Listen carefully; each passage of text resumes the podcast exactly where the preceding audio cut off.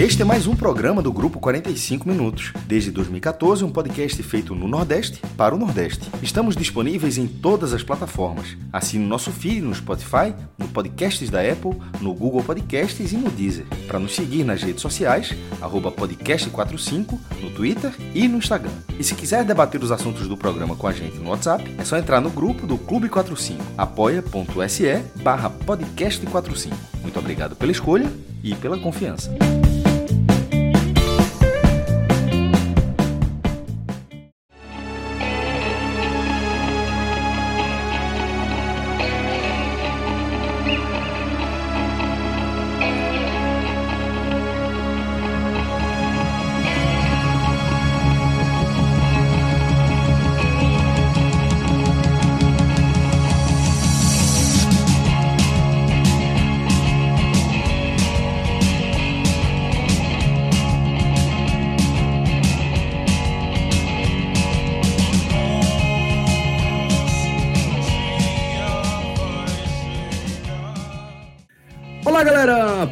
Podcast 45 minutos, começando sua edição número 606. E a gente está ouvindo Fábrica da Legião Urbana, porque João Grilo é um romântico. Porque, obviamente. É isso, vá, vá, continue, continue. Porque é, teve no sábado, se comemorou aí o, o aniversário de nascimento é, de Renato Russo. E João, como é, um romântico imprevisível que é, é, passou aí o fim de semana ouvindo Legião Urbana e como não poderia deixar de ser, é, já chegou no nosso grupo, jogou a carta do Musicast é meu, disse qual era o Musicast e ficou surpreso, Fred, porque a gente já, já sabia qual era a música que ele abriu o programa. Será que o homem estava bom, Fred? Veja só. Fred, vai querer falar ou quer que eu, eu posso me desculpar antes? Nada como as desculpas primeiro. Não, não, veja só. O sábado, de fato, foi aniversário de Renato. Eu sou um fã, muito, muito, muito fã de Legião, legionário. É, a Legião é a primeira banda, assim, que eu sou fã, assim, que eu curti, assim, assim que tinha os discos, comprava, é, acompanhava as letras. Eu, pô, o cara, e faz muita falta, né? O cara feito Renato Russo faz muita falta. E aí, no sábado, foi o aniversário dele, e no domingo foi a folga, né? Assim, meu domingo tá tranquilo no site, poucos jogos e tal. Eu vamos dar uma folga. Aí, velho, como o cara tá de folga, o cara tá de folga, certo? E aí, comprei uma cervejinha, fiz um caranguejinho aqui em casa, comprei umas patas de caranguejo, e foi, caranguejo, puxa cerveja, que não sei o quê. E aí eu passei o dia inteiro escutando Legião. Não é exagero, não, o dia inteiro. Tipo, os discos antigos, os discos é, ao vivo. Surpresa! É, aí, pô, até a Priscila esperou no final, disse, tá bom, né? Deu umas... Que surpresa! Deu umas sete horas, eu tava na varanda já. Acho que foi nessa hora que eu mandei a mensagem, que eu terminei esquecendo. Eu tinha mandado essa mensagem no grupo. E aí, pô, eu fiquei estando... E aí, detalhe, eu escuto, aí bota bem pra escutar também, todo mundo, meu irmão. Foi na, na caixinha Bluetooth, não foi no vinil. É, e enfim, eu quis prestar essa homenagem ao grande Renato Russo, que, detalhe, faz muito. Você escutar a letra de Legião, algumas são, porra, atemporais, e são críticas que valem, infelizmente, na verdade, são críticas que, que é, se encaixam ainda nos nossos dias, mas é um cara que faz muita falta e eu sou fanzaço, fanzaço, fanzaço, fanzaço. Legião, eu, eu, eu, eu nunca fui pro show, obviamente, nunca fui pro show da Legião com o Renato, né? Renato morreu em 96, eu não cheguei a ver é, Legião. Eu fui para ver Dado e Bonfá, né? Com André Frateschi, né? Eu fui para dois shows. Um que ele caiu, foi estava nesse no segundo, que o, que o André Frateschi caiu do pau. Foi ele, Legião e Engenheiros, inclusive. Pegou a fila errada, né? Pegou a fila não, errada, viu? Não, ele, ele tava. Ele, não, Nossa, é foda né? teve, teve Legião e, e, e o outro que eu fui foi um show no pavilhão do Centro de Convenções e eu, disse, eu já falei, eu no meio da tarde, já que já um pouco, depois de uma sexta latinha de cerveja, eu falei para você, ó, o show, um dos, eu tive dois shows na minha vida assim, marcantes, o de Paul McCartney, no Arruda, esse para mim é o número um, e esse de Legião, com o Bonfá dado, e mesmo com o André Fratas cantando, para mim foi um, daí. Foi aquele show que eu saí Fred. rouco. Rouco, rouco, rouco, saí rouco. sai, comprei camisa no, no, no camelô da frente. Meu irmão, eu Já sou. saí rouco de muito show também. Jovem. Para com isso, para com isso. Para com isso. Para com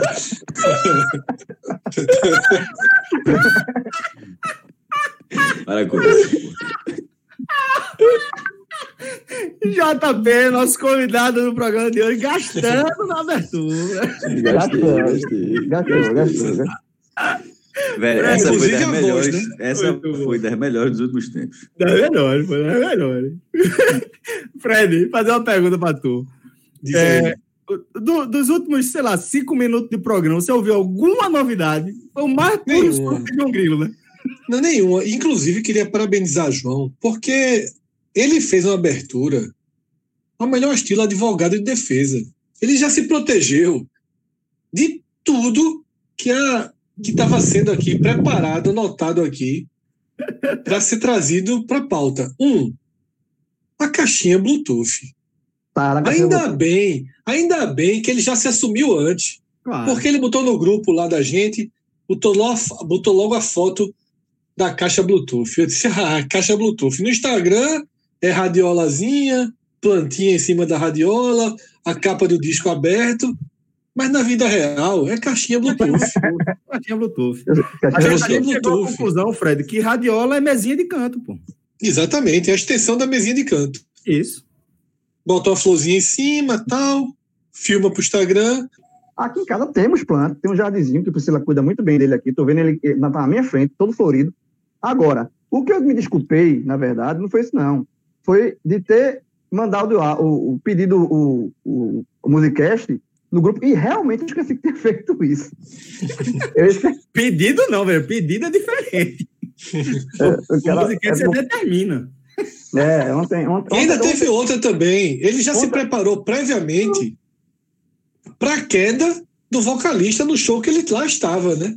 Estava, estávamos, puxou estávamos, junto. Estávamos. estávamos, estávamos. O show, o show, inclusive, seguiu de forma absolutamente caótica, assim. Caótica, foi exatamente, caótico. Foi um negócio assim, absurdo. Ah, Foi. porra, tocaram música que não tava com playlist, erraram. Não, Foi, horrível, assim. Foi difícil, Foi. imagina a situação dos caras, mas muito difícil. É, O cara que é muito fã de Legião pode ter curtido alguma coisa ali, porque ficou tão raiz o show, né? Saiu tanto de qualquer roteiro que você, talvez o fã tenha curtido. Uma experiência momentos meio que- única, né? Pra fã, né? única. Meio única, não. 100% única. Agora, quando você pega o todo, é um show muito ruim de assistir.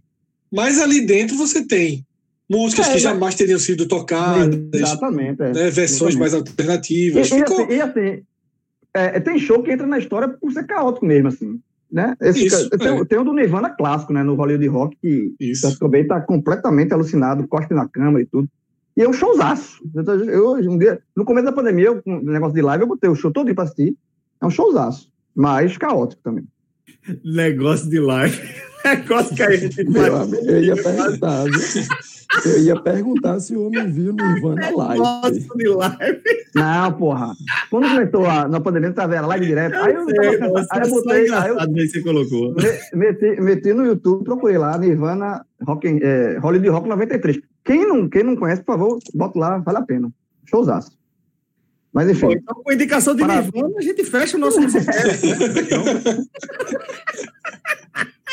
Nirvana, Nirvana, indicação de Legião e Nirvana. Tem erro não, pode ir na fé. Tem erro nenhum.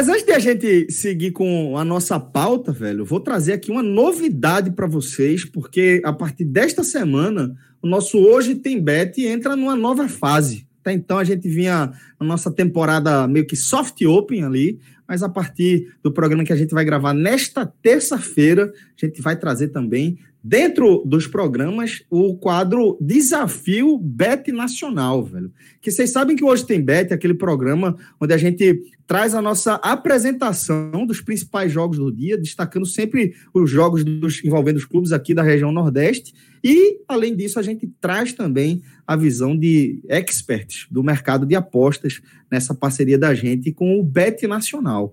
E aí, a partir do programa desta terça-feira, a gente vai colocar em prática o desafio Bet Nacional, que entre nós que compomos ali o programa, vai funcionar da seguinte forma: a gente se dividiu entre a equipe dos analistas profissionais, o, a equipe dos apostadores profissionais e vai ter também a equipe de João Grilo, o exército de homens.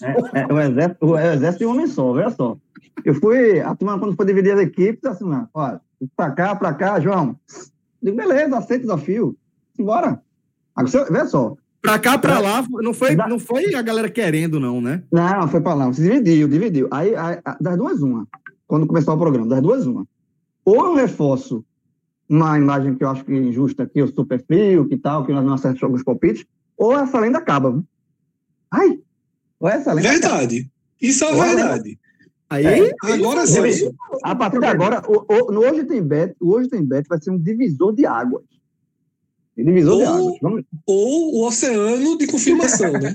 Ou seja, tá meio, tá meio que apostando a tua vida, então. O João tá apostando nele mesmo. Divisão de água vai ou mar o aberto, meu amigo. potencial disso dá errado, pô. Eles vão apostar nele mesmo. A, a unha, a unha aqui, ó. Vai, vai girar a paleta e vai dar certo. viu? Vai dar certo, vai dar certo. Se o João vai apostar nele mesmo, bicho, vai começar a ganhar, pô. De um Vai, Agora, vai, vai. Celso, Vai dar tilt resumindo, Vai dar Resumindo.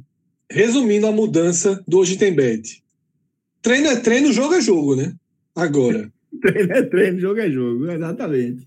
E aí, Agora, Outra, agora veja, se der certo, João Largo pode, né? Que fica, dá certo, dando Tipster, dica de vira aposta, tipster. Vira tipster. Aí vira, aí, aí vira o tilt. Pato vem, Pato vem pra cá e João É, vai mas- pra... é, mas- é, Pato mas- Não, parte não, vem, é- velho. Ele é pra equipe ele já porra. é tipster, porra. É, pô. Não. Aí é, pô. Aí é, Pato, pô. Quer vem pro Pato, é? pod, pô. Pato vem pro pod. e João Quer quebrar? Ih, mas tu quer quebrar, quer quebrar pato por quê? Pô, deixa É, pato pô, aí. deixa Não, vira, é, vira, vira uma equipe de tipster, meu irmão. Pato e grilo. Já tá se escalando no time de pato de novo. Ele já disse que você não tá no time dele, jovem. Por enquanto, galera. né, João? Por enquanto. Por enquanto, por Por enquanto, por enquanto. Depois, depois, depois, quando quiser, eu vou pensar direitinho se eu quero ou não. Ai, agora eu vi o cavalo do cão. Essa, esse João, João Agora. tá raiz como nunca, velho. Esse- Ou seja, esse aí, isso aí, pra, pra quem não conhece a expressão cavalo do cão, é justamente isso que eu acabei de fazer. Bom, galera, mas fica aí o convite para você, tá? Acompanhar o nosso Hoje Tem Bet e também para você fazer a sua inscrição lá no criar sua conta, né? Lá no Bet Nacional, beleza? Inclusive a gente vai compartilhar o link eh, nas nossas redes sociais para que você eh, ingresse, tá? Com uma condição especial que eh, você vai, a gente vai explicando melhor como é que ela funciona, mas vai ser traduzida em crédito real ali na sua conta, que inclusive pode até sacar um dia depois, tá? Para deixar claro que o compromisso da gente aqui é aquela coisa séria, é de trazer uma galera que vai acompanhar essa o, o- nosso a nossa programação também vai acompanhar os nossos palpites, beleza? E através desse link você vem ali para o guarda-chuva do 45 minutos dentro do grupo Beto Nacional, então fica ligado aí nas nossas redes sociais. Qualquer coisa, pede para a gente lá no Twitter que a gente encaminha esse link para vocês, beleza? betnacional.com, galera. Convite hoje tem bet, confira no nosso feed. Bom, galera, então vamos começar aqui a nossa pauta. Como vocês estão vendo, a gente já está aqui com o JP, reforçando o nosso time aqui no, no programa dessa semana, onde a gente vai analisar, fazer aquela atualização dos elencos do time, né? inclusive levando em consideração o- a- as primeiras movimentações de mercado, jogadores que já estão reforçando suas equipes, ainda é, que alguns casos aqui sejam jogadores que nem estejam jogando efetivamente, já que nem tenham estreado. Tá? É, e para que a gente alcance esse objetivo de tentar entender qual é a evolução, qual é o estágio de evolução em relação ao fim da Série A, entender qual o ponto forte, é, onde o time ainda precisa se reforçar, ou as negociações que estão é, já em andamento, vou trazer, a gente vai começar analisando justamente a equipe, é, não apenas que está mais pronta, mas como uma equipe que tem um ambiente mais tranquilo, que está num estágio mais avançado. Eu diria até que o Ceará, que é o clube em questão, está sozinho no topo dessa lista, né? No topo dessa situação das equipes aqui da região é, para esse início da temporada 2021. Então vamos começar tá, a analisar aqui o Ceará, justamente por um time, uma escalação aqui que a gente montou na nossa produção, depois de um breve debate, que a gente considerou o que seria a escalação ideal. Tá? E aí, a partir é, dessa escalação, a gente vai debatendo onde a gente tem dúvida, vai tentando é, atualizar o cenário do time e as nossas próprias é, perspectivas para o time em relação às próximas, aos próximos compromissos. Tá? O Ceará ideal de Guto Ferreira teria Richard no gol, tá? teria Gabriel Dias na lateral direita, a dupla de zaga seria Messias e Luiz Otávio, e na lateral esquerda, Bruno Pacheco. A posição aqui de primeiro volante, é, há inclusive uma disputa bem acirrada, mas a gente considera que o William Oliveira, um deles, seria o titular. O Oliveira, que também é o William Oliveira, da Chape, é, seria, estaria na disputa ali por essa vaga também com o Fabinho. Então, esses três jogadores aí, mas com o William Oliveira é, tendo a prioridade. Sobral é, também se mantém no time, assim como o Vina, principal nome do futebol nordestino na temporada 2021. E Ione Gonzalez completaria o meio de campo da equipe do Ceará. É, o ataque teria Mendonça, e aí outra posição onde há bastante dúvida, mas que a gente colocou Jael como um pouquinho na frente aqui nessa disputa. Temos, obviamente, outros nomes que a gente vai debater antes que você é, fique chateado com o time que a gente montou, mas a ideia é justamente é, propor aqui um debate em torno do que a gente considera ser o time ideal. E aí a gente é, vai lembrar que o Ceará, ele de fato era o time que vinha mais ajustado da temporada 2020 e que, ao meu ver, de fato se reforçou. Fred, é, dá para a gente dizer que o, o, time de Guto evoluiu já em relação ao fim da Série A? Sem bomba, né? Dessa vez. Sem bomba, João. Importante você, tinha, tem uma, uma, bombinha que, tinha uma bombinha que você saiu dizendo no ataque. É, mas aí, é um, mas é um aí, não forma é, uma bomba, né? Apenas uma é. contratação que você olha e você não julga é, tão necessária. Mas quando você acompanha né, a temporada que o Ceará fez, enxerga esse primeiro desenho da equipe 2021, e detalhe, Celso, de todos os times que a gente vai analisar, o Ceará é o único que deu por encerrado o ciclo de contratações. Tá? Claro que a torcida ainda quer um pouco mais de qualidade em algumas posições, a gente vai debater isso, mas é o primeiro que se coloca como pronto para 2021. Significa que não vai ter mais nenhum reforço? Claro que não, a gente sabe que vai ter. Vai começar a disputar a Sul-Americana. Diria até ter... que continua sendo o clube mais capacitado para continuar tendo reforços. Isso. Então vai chegar a Série A, algumas peças que se apostou podem não funcionar, então vai ter reposição dessas peças. O Ceará ainda segue tirando peso do barco, né, vem tentando enxugar é, um elenco pesado que se arrasta duas temporadas, alguns jogadores vão permanecendo, permanecendo, e agora o Ceará começa a encontrar um, um caminho para esses jogadores. Mas é um time já no papel mais forte do que o que terminou, não só do que o que começou, do que o que começou 2020 é incomparável. E no fundo, essa deveria ser a comparação mais racional, os dois pontos de partida. Mas é óbvio que é mais factual você comparar com o que terminou, né, com a evolução mais imediata. Porque senão todos vão acabar deixando a sensação de que estão pelo menos um passo na frente. Desse mercado que o Ceará fez, há um destaque natural do zagueiro Messias, jogador extremamente promissor, objeto de disputa do mercado, além do degrau de mercado que o Ceará ocupa, né, ao lado ali do Bahia. Tentou que também tentou trazer muito jogador.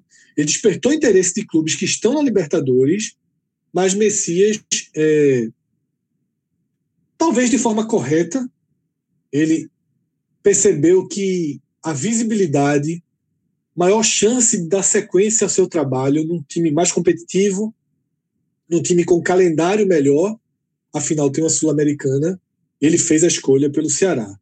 Então, de saída, o Ceará já deve ter uma zaga ainda mais forte.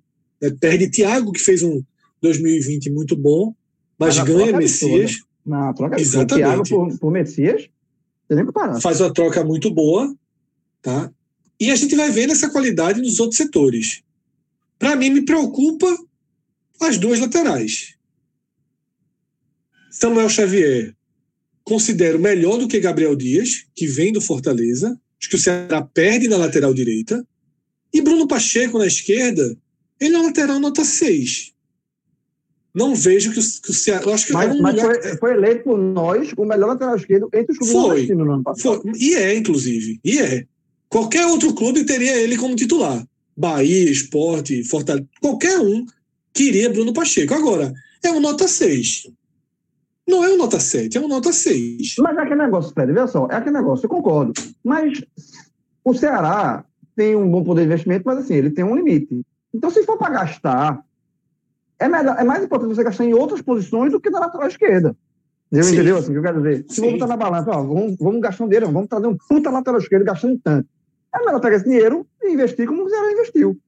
É, comprando Lima, é, o Iano Gonzalez, sabe? O João Ricardo, goleiro, que nem, nem né, assim, para mim é um baita goleiro, que gente, é, o Richard escalou como titular, mas é um, um baita goleiro, que é uma É, posição eu, eu, mais sou, eu importante. sou pró João Ricardo. Eu acho que Eu João também, Ricardo- eu também, eu também. Eu acho que essa posição aí vai ser, com o passar da, da temporada, a tendência é que, que mude. Mas, enfim, é, Richard tem que dar brecha. Enquanto ele não der brecha, não tem como tirar. Isso, Mas, goleiro é assim, é assim, uma- né?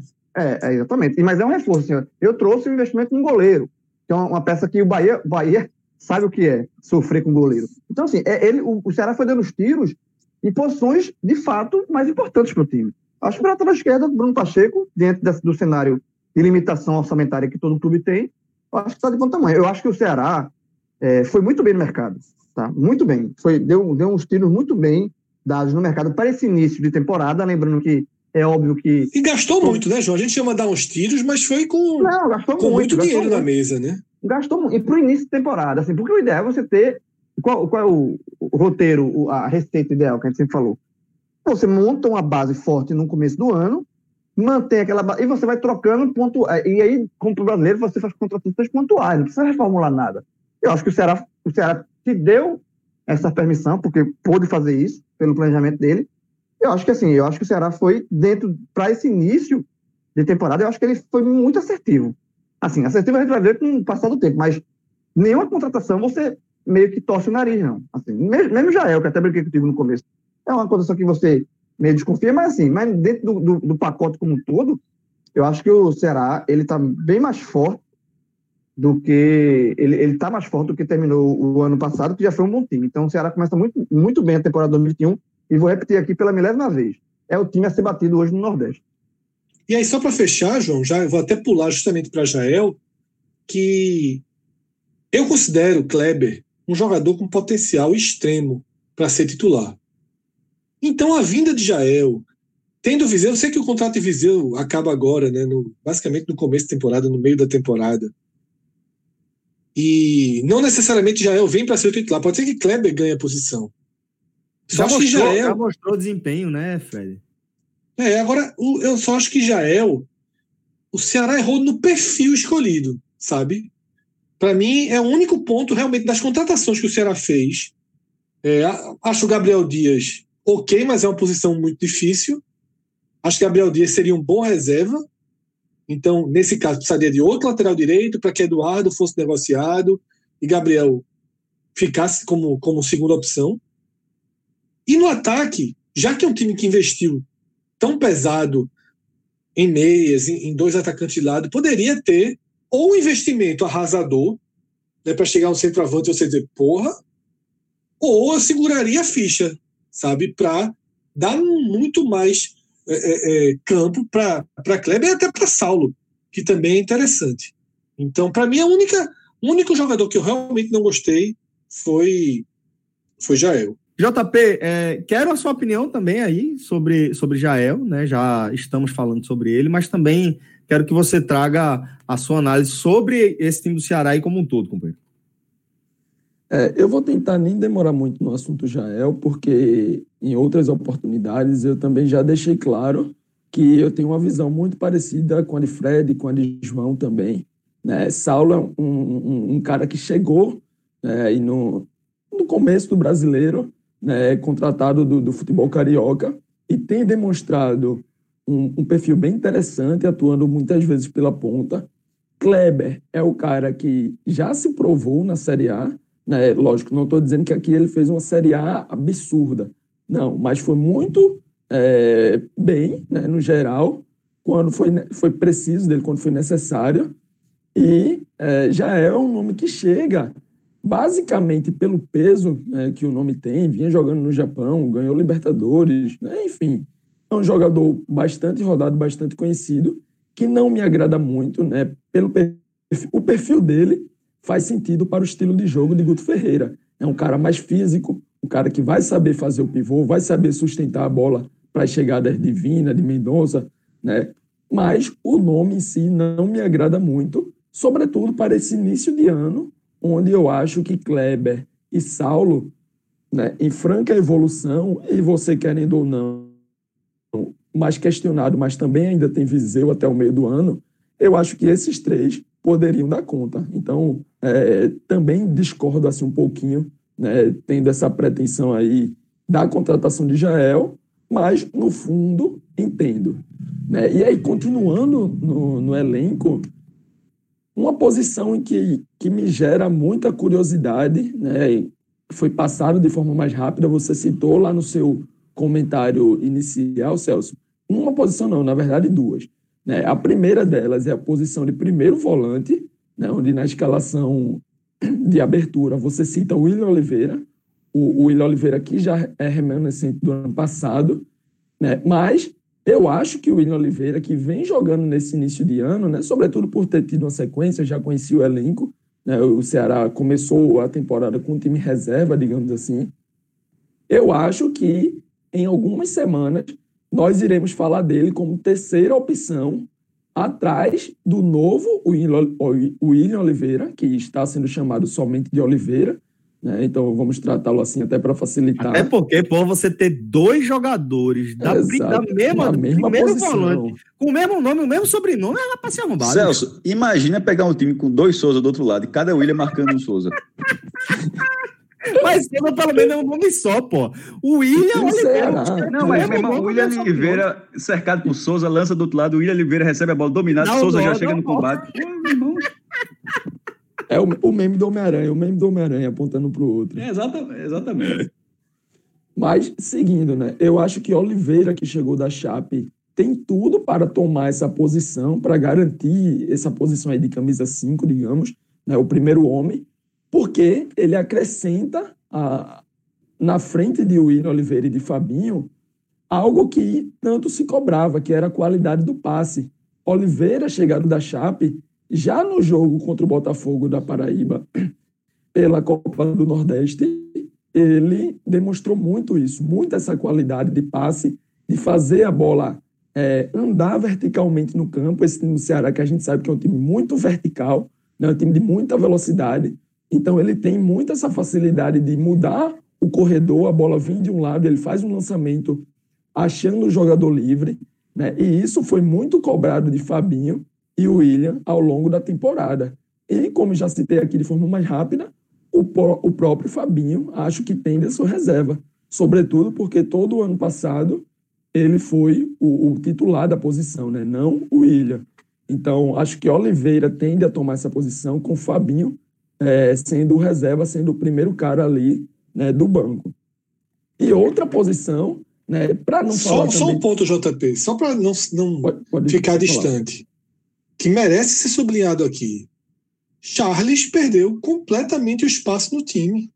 Demais. Né? Um jogador de alto investimento do Ceará na temporada passada, Começou bem, né? valorizado no mercado, começou Começou bem. muito bem, Exatamente. né? Se, seguiu titular ali até o fim do primeiro turno, muito desgastado fisicamente, perdeu a posição e foi pro fim da fila.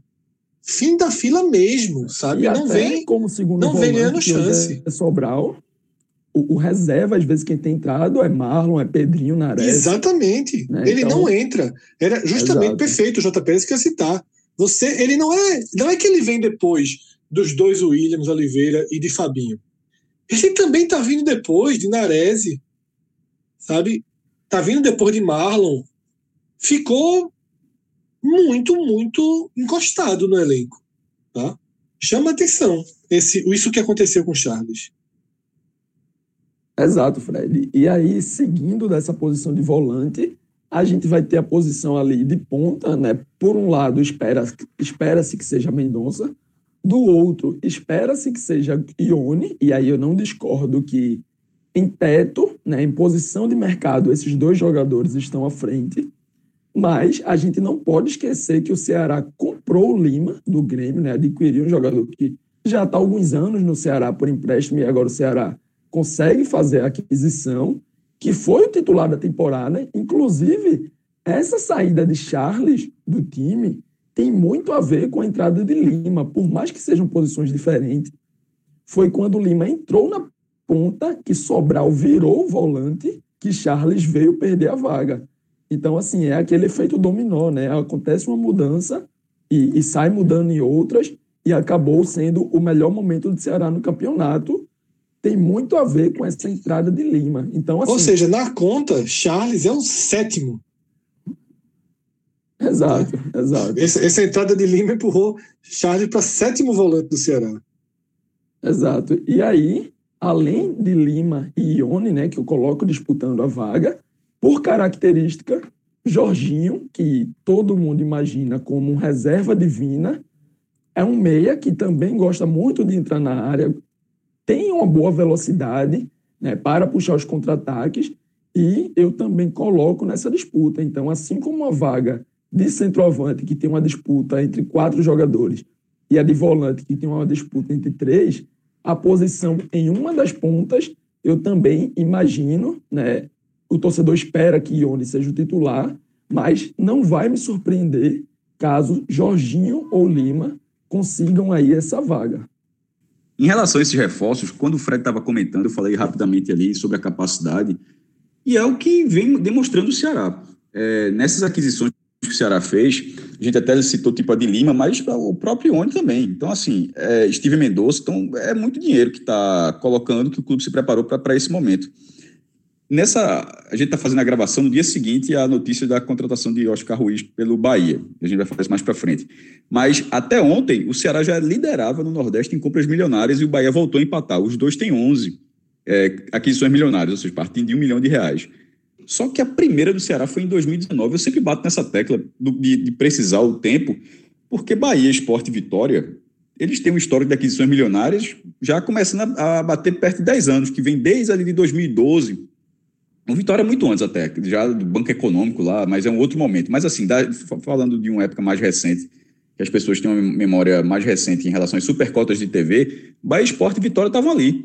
E o Ceará entrou nesse processo, sem nunca ter sido cotista, mas participando da primeira divisão. Ele voltou em 2018, se preparou e a partir de 2019 começou a ter esse processo. E tanto que ele tinha um- um- um- uma boa receita, se não me engano, 8 milhões de reais, só para adquirir direitos econômicos. Não é para pagar salário, não era para fazer rescisão, não era nada, simplesmente o Ceará fez o orçamento dele e esse montante aqui é só para aparecer a oportunidade de comprar. E aí as oportunidades aparecem e até algumas até por preço em conta, porque o valor que o Ceará pagou em Messias me pareceu muito abaixo do mercado. E, até porque, vindo de onde veio, o América Mineiro é um bom vendedor. A gente acompanha o América Mineiro há alguns anos e de vez em quando o América vende alguém por 5 milhões, 7 milhões, valores valores mais altos. E de repente vem uma notícia que veio do Super Esporte de Minas, ou seja, não foi nem. porque tem muito aquela, né, de quem está vendendo sempre diz que pagou pouco para levar. Enfim, no, no futebol, mas a informação vindo de Minas, de uma América cedendo por 2 milhões de reais.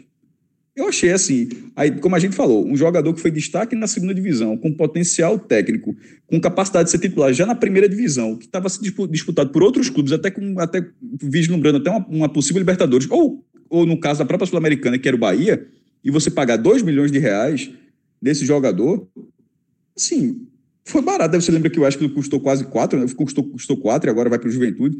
Mas, enfim, é, foi uma ótima aquisição. Então, é um dinheiro que o Ceará tinha se preparado para ter e começa a negociar bem. Essa, de todas as negociações que o Ceará teve até hoje, eu considero duas ótimas negociações. Uma foi a de Charles, é, que ele pagou 3 milhões, é, é como se o Internacional simplesmente não tivesse visto o que Charles tinha feito no esporte na segunda divisão, a idade que o jogador tinha e ter cedido pelo valor que cedeu. Porque o Internacional, sim, é um ótimo vendedor. É um ótimo vendedor. E, de repente, ali, naquele montante, a gente até falava na época, a Fred deve lembrar, que se o esporte tivesse dinheiro, o esporte teria pago 3 milhões da, da mesma forma, porque era um, era um potencial de retorno muito grande. Mesmo com o jogador hoje perdendo um pouco de espaço, mas continua sendo jovem, continua sendo um jogador com ótima dinâmica. E agora, essa de Messias.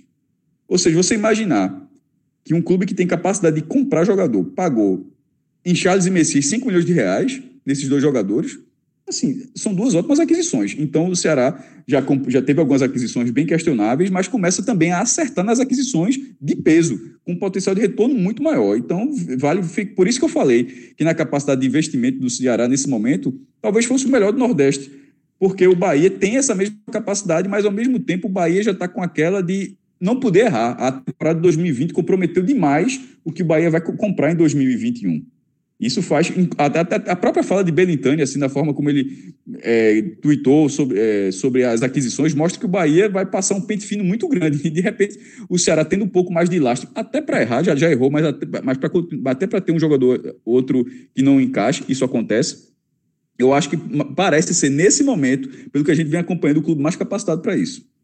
Então, para a gente fechar aqui essa análise do Ceará, a partir de quatro pontos, tá? Evolução em relação ao fim da Série A, opinião unânime, né? Todos acham que o Ceará deu passos à frente. Tem um time mais forte do que fechou o brasileiro de 2020. Qual o ponto forte? E aí não é para dizer entrosamento, experiência, não. É posicionamento. Qual o ponto forte desse time? Isso a gente ainda não não passou de forma muito clara. Eu considero o meio de campo.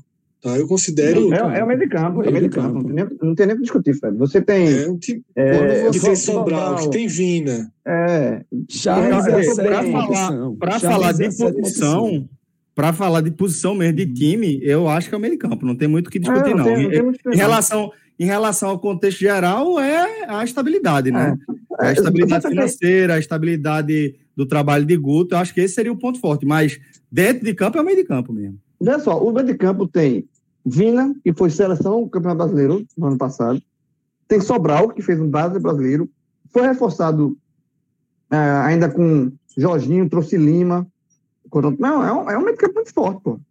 Muito forte. É, é um. Sem dúvida nenhuma. E detalhe, e João, que tá- para mim, para mim o que exemplifica, o que exemplifica isso é Charles ser a sétima opção hoje, pô. É exato. Um jogador como, como ele que seria titular em vários em times. vários clubes. É, Né? É a sétima A. opção. Série A. E assim, e, e fora isso, veja, o meio campo é mais forte, mas não significa que os outros também são, são, são fracos. É porque a gente teve que escolher um, setor. Mas a zaga foi reforçada, o, o goleiro foi reforçado, o refor- chegou um reforço no ataque. É por isso que eu estou dizendo que o Ceará está muito arrumadinho para esse início de, de temporada. Mas o meio de campo, como, como é, é, JP falou aí, você tem um Charles, que hoje é final de rabeira, e hoje seria um time para jogar no time alternativo do Ceará, você tem um Charles, mostra a força desse meio de campo, mano. E, e- e destaque, de novo, Vina, pô. Porque Vina, é, com o brasileiro que fez, era natural que ele fosse cobiçado por outros clubes e que, que ele deixasse o Ceará. E o Ceará, na hora que o Ceará reforça com Vina, você tem que analisar de outra forma. Dentro da valorização que ele teve, é uma baita contratação. É É como um se fosse baita reforço, concordo. é, você está renovando com Vina, nesse cenário de Vina ser super cogitado, super valorizado em vários clubes, com proposta dos clubes, você renovar um, um salário desse jogador, de um cara que foi seleção do Campeonato Brasileiro, o nome disso não é renovação, não, é contratação, é outra contratação, pô. Em relação às posições que precisam de reforços urgentes, o debate aqui ficou em torno das duas laterais, ou pelo menos da lateral direita. E É. existe uma especulação, né, enquanto a gente grava esse programa, já, mesmo o Ceará tendo dito que o mercado estava fechado, já há uma especulação em relação à oportunidade de mercado de Vitor Ferraz, né, João? Exatamente, matéria aqui do, do GE, do Esporte.com lá do Ceará, dizendo que ele está buscando, o Ceará está buscando a contratação de Vitor Ferraz do Grêmio para lateral direita. De fato, a gente, é, ou seja, a gente tá, tá, a análise da gente tá certeira, né? Porque a gente apontou a lateral direita dentro desse time aqui, que a gente montou como pontou o elo mais fraco. E, de fato, o Ceará também pensa assim. Tanto é que está atrás de Vitor Ferraz e que, se contratar, é outra contratação de um patamar que de altíssimo reforça- peso. É. é, que só reforça o, o, o- como o Ceará hoje colocou em um patamar diferenciado, diferenciado dentro da região para a contratação. Vitor Ferraz seria um baita recurso. E para a gente, pelo menos na minha visão, ver como o Ceará está numa situação diferenciada em relação aos principais adversários aqui na região Nordeste, próximo time que a gente vai analisar, é, tendo aí como referência o potencial de se reforçar e de fazer um- uma boa temporada, é o Bahia. né? O Bahia que é, teria como time ideal, é, como o Dado Cavalcante aí à- à frente do comando técnico, Douglas, Nino Paraíba, é, aí já tem Germán Conte aqui como um dos reforços, formando a dupla de zaga com Luiz Otávio e Matheus Bahia na lateral esquerda. No meio de campo, esse Bahia ideal teria Patrick de Luca e Edson como dupla de volante, e ali no meio de campo, Danielzinho e Rodriguinho. né? E no ataque, pelo lado, Rossi e Gilberto jogando como referência né, no, no ataque do Bahia, mais uma vez, e mostrando mais uma vez também é, que, que vive um grande momento e que é de fato um pilar desse time do Bahia. É, vocês acreditam que esse Bahia evoluiu já em relação ao fim da Série A? Celso, é, um pequeno passo, tá? E esse pequeno passo é a dupla de zaga, a nova dupla de zaga, né? Que ainda não jogou, obviamente, mas que a gente está tratando aqui os times potenciais, né? Em ideal de, de escalação. Então, uma zaga com Conte e Luiz Otávio, ela é extremamente promissora. Você traz um jogador que se destacou na Chapecoense, tá? Você traz um cara que estaria na hora certa de dar esse passo, de sair de uma Série B, na qual ele subiu, inclusive, tendo a Chapecoense um, uma, um sistema defensivo exemplar, o time quase não sofria gols na Série B, e você junta com o German Conte, que é um jogador já é, é, é, que já provou sua qualidade no nosso continente, na Europa não teve o mesmo espaço no Benfica e por isso volta para o continente um,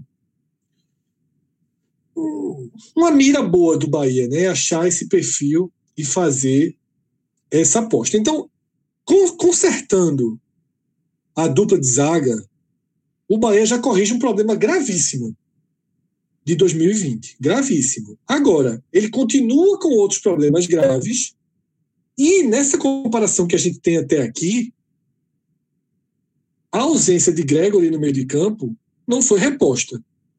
Porque Patrick de Luca, ele foi um achado da reta final. Então ele já pertence ali aos últimos capítulos de 2020.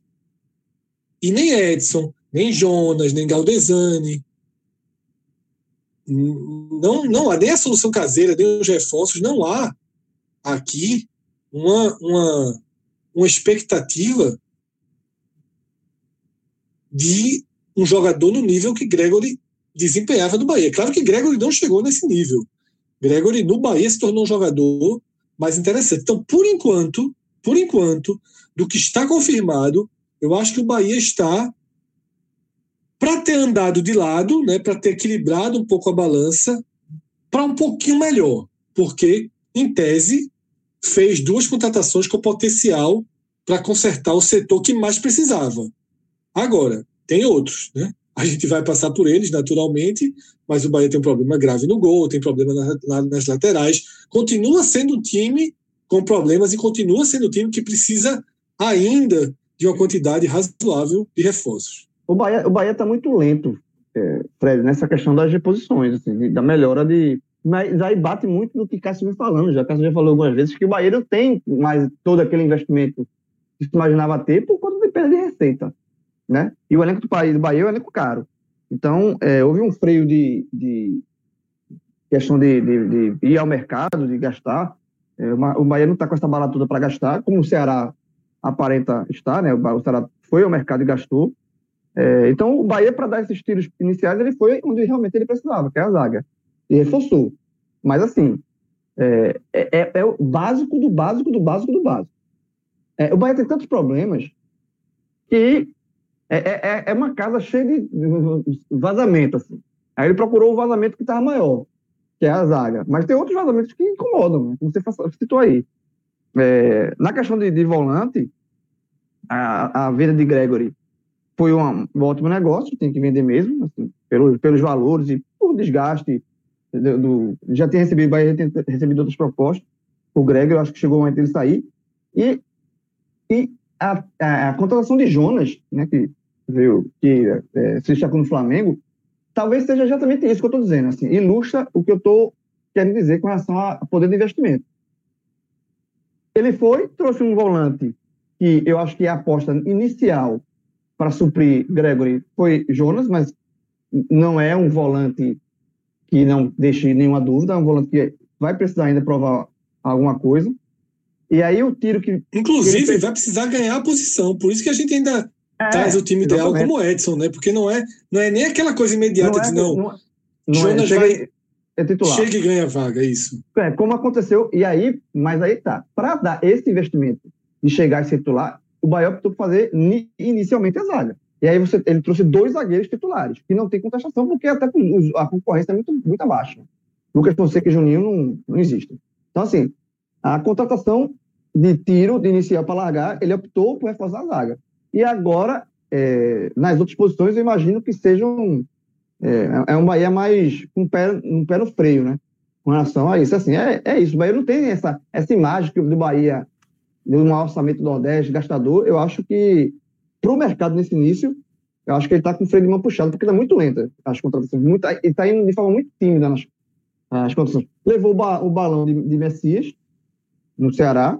Né? Então, talento, talento. Eu acho que, que o Bahia, é, é, único, o único ponto que reforçou realmente é a zaga. O resto é o mesmo Bahia do ano passado.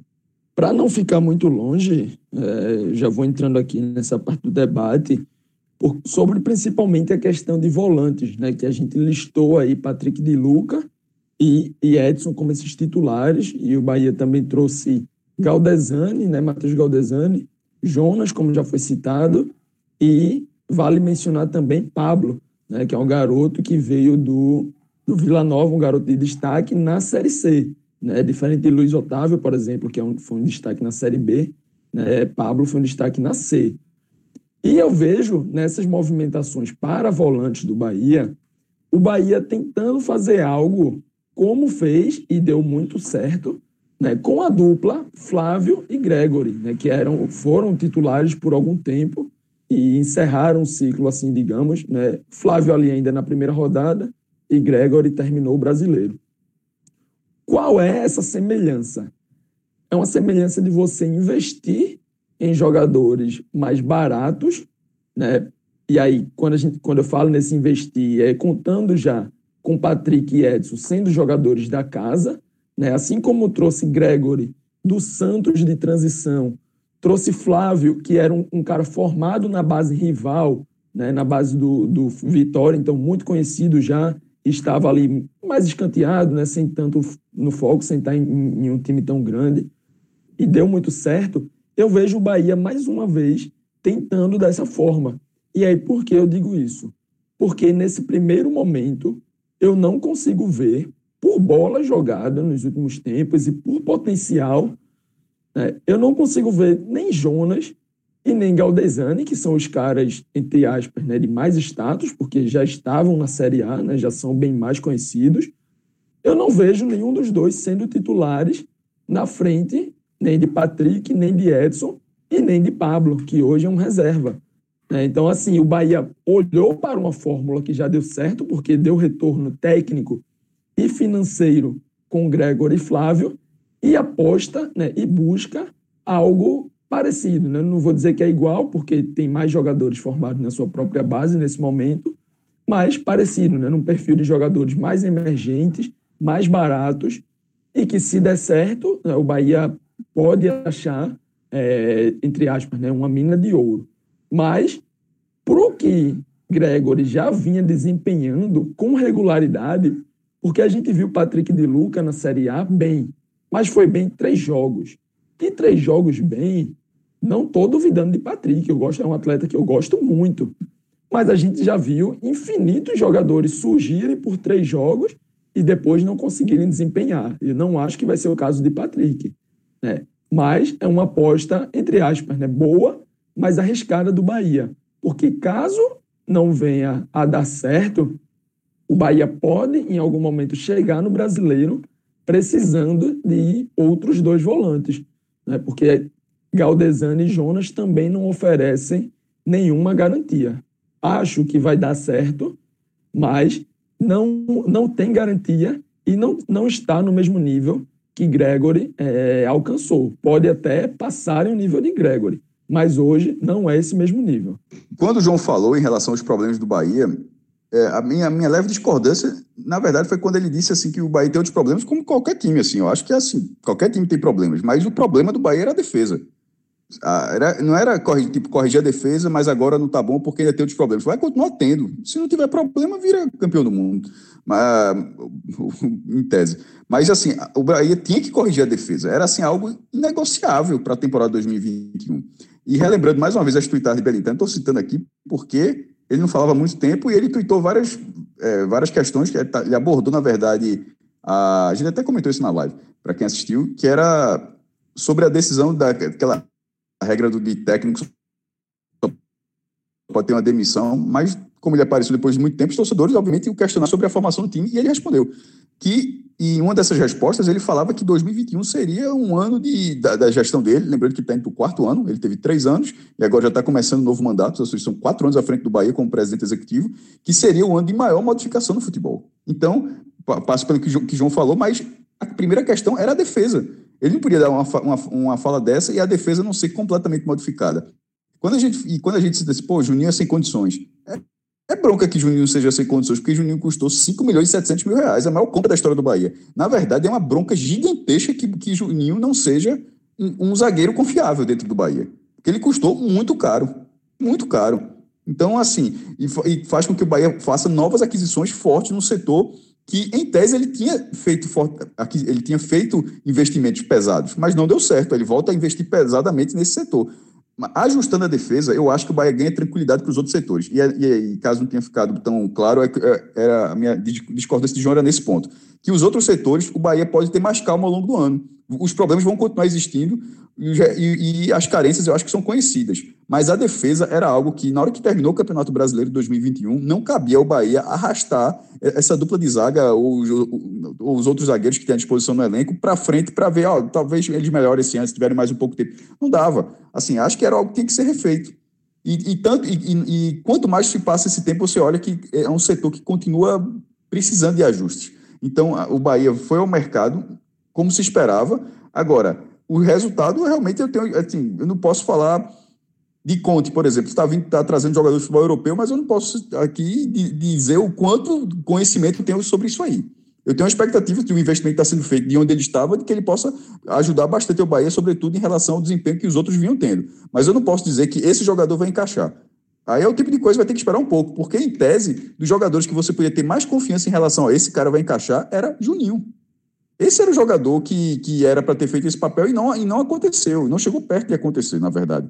Então, eu acho que o Bahia ele foi é, no mercado para o setor que precisava e agora fica um pouco de expectativa em relação ao rendimento desses jogadores. Eu acho que, que assim, achar que caras vão chegar para resolver, eu, eu tenho um pé atrás. Eu acho que o Bahia vai tá, tá tentando resolver. A, a partir de agora, realmente, é, vai ter que jogar para ter essa certeza. E qual vocês consideram que é o ponto forte desse time de dado no momento?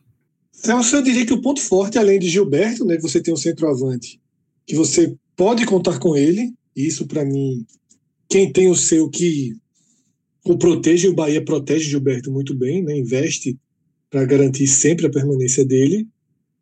Tirando o Gilberto, eu já considero que essa nova possível dupla de zaga, ela é um ponto forte. Se ela encaixar, até Mas pelo na bem que ela teoria, pode. né? Mas aí na Aí é teoria. teoria, teoria, teoria. É, exatamente. Na prática, eu não chamo nem de ataque, eu chamo de Gilberto, ponto forte. É, exatamente. Eu, mim, eu, esse- ia, eu ia votar no Gi- Gilberto também, e eu pensei na zaga, Mas não dá para cravar agora porque é só teoria, tem que ver no papel, né? Tem- Desculpa, tem que ver na prática. Tem que sair do papel e ver na prática, para ver se se encaixa. Como é que você... De nome, de, de nome, eu acho que é um, é um foram dois, bom, duas boas contratações do Bahia. Agora, não dá para chamar ainda de ponto forte porque nem jogou. Né? Mas tem um potencial para ser. Mas de, de que a gente conhece e que está rendendo, dando resultados é Gilberto, já há algum tempo. E poderá virar o maior artilheiro da história do Bahia em campeonatos brasileiros, somente.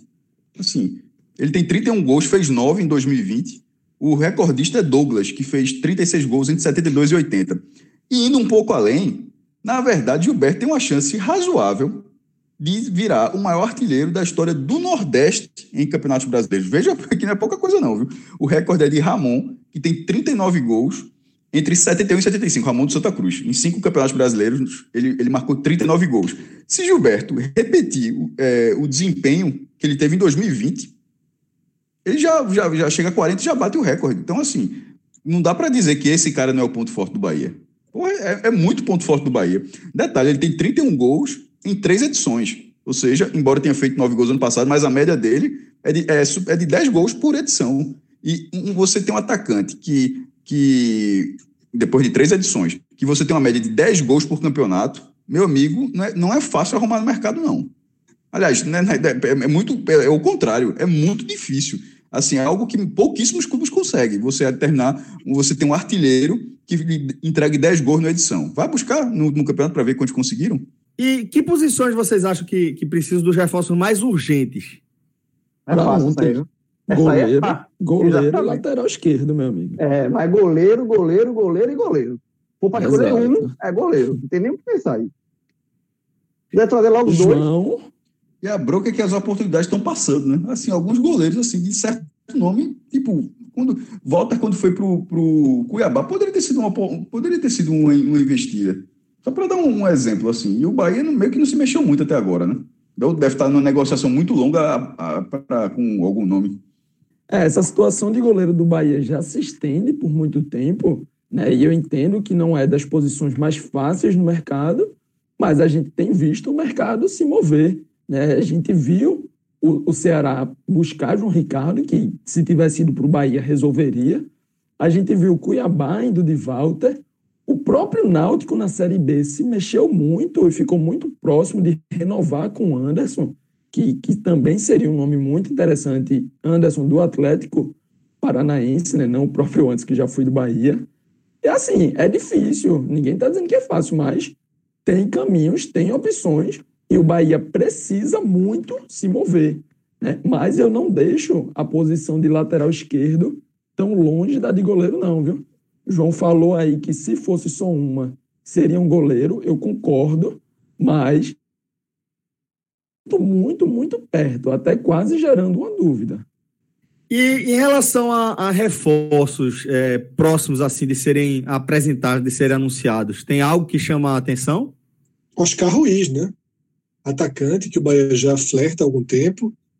Existem algumas especulações de que a negociação andou, encaminhou, está adiantada. E essa chegada de Oscar Ruiz, ela talvez mude o desenho daquela força máxima que a gente que a gente trouxe na abertura do tema Bahia, inclusive taticamente, né? Porque o Bahia hoje ele tem o seu a sua força ofensiva escorada né, por dois meias, Danielzinho e Rodriguinho. De certa forma, é uma, é uma conta que se paga para Rodriguinho jogar.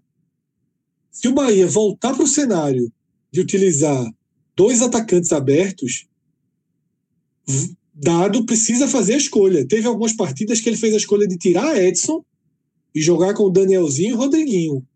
Acho muito, muito improvável que isso, se, que isso funcione para uma Série Muito A. aberto, né? Muito aberto. É, então a gente veria uma das consequências de Oscar Ruiz, que para mim fortalece o ataque que o Bahia precisa. Né? Claro que não é tão urgente quanto que foi citado aqui, mas eu acho que o Bahia precisa de uns dois ou três atacantes de lado, tá? Dois ou três. Claro que não precisam ser dois ou três no preço de Rossi e no preço de Oscar Ruiz. Mas você precisa de reservas. O Bahia praticamente abriu mão de todos que tinham à disposição, né? Desde a reta final ali da Série A, todos foram saindo. Então, Gabriel Novaes tem jogado aberto quando necessário. Então, é outro setor que precisa, primeiro, de um, de um titular, que seria né, Oscar Ruiz, e depois de jogadores para darem mais opções para dado quando precisar ter mais força nos ataques pelo lado. Bom, vamos seguir aqui com nossa análise. Agora a gente volta para o Ceará, para o estado do Ceará, para analisar a equipe do Fortaleza.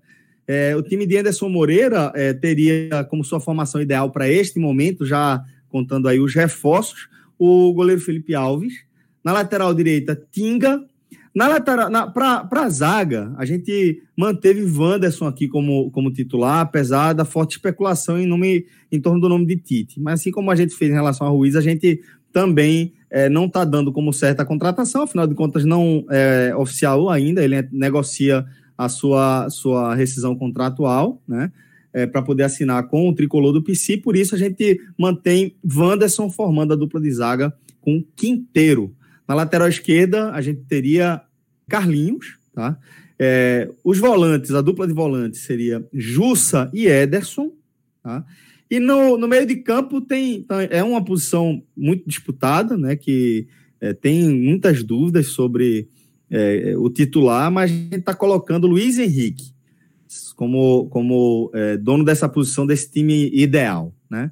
O ataque teria Robson por um lado, David pelo outro, acho que aqui dá para a gente afirmar até com mais convicção do que o próprio Robson, e é, como referência no ataque, o Wellington Paulista. E eu destaquei aqui a situação de Robson, porque tem essa disputa com, com Pikachu, né? É, Fred, o que é que você acha dessa situação do Fortaleza? Você vê uma, uma evolução em time, aquele, em relação àquele time é, é, de, que, que você não depositava nenhuma confiança que a gente viu, principalmente na reta final da Série A? Celso, o Fortaleza, desde a saída de Sene, né, isso é natural, há uma desconstrução do modelo de jogo, do perfil dos jogadores. E para mim, o Fortaleza não caminha para frente, tá? Ele anda de lado até aqui nas mudanças. Não teve nenhuma contratação do Fortaleza que eu olhei e falei: porra, encontraram, sabe, uma solução. Sobretudo considerando que o Fortaleza tem uma situação financeira, claro que não é a mesma, claro que sente os efeitos da pandemia, né? O Fortaleza tem um, um, uma renda relacionada à receita do dia de jogo muito grande, né? O número de sócios diminuiu, mas nenhuma das contratações do Fortaleza me despertou um, uma surpresa positiva, sabe? Um, uma animação prévia do, de trazer evolução para o time não chegam a ser também contratações que eu descarte. Robson, acho interessante. Não sei a que preço, as especulações, as informações de bastidores, é que foi muito caro o investimento do Fortaleza em Robson por conta de um leilão de mercado.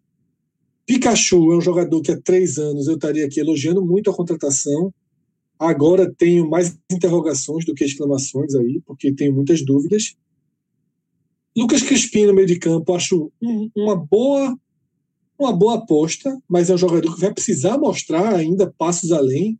A carreira não é uma certeza. O próprio Tite, que vem sendo espe especulado né, para a dupla de zaga, vai chegar para ser titular, mas também não é um cara que me faria soltar fogo, sabe? Não se compara a Messias, tá? Como que foi o reforço do Ceará, para mim não se compara nem a Luiz Otávio, né? Pelo andar, pela idade, que foi o reforço do Bahia.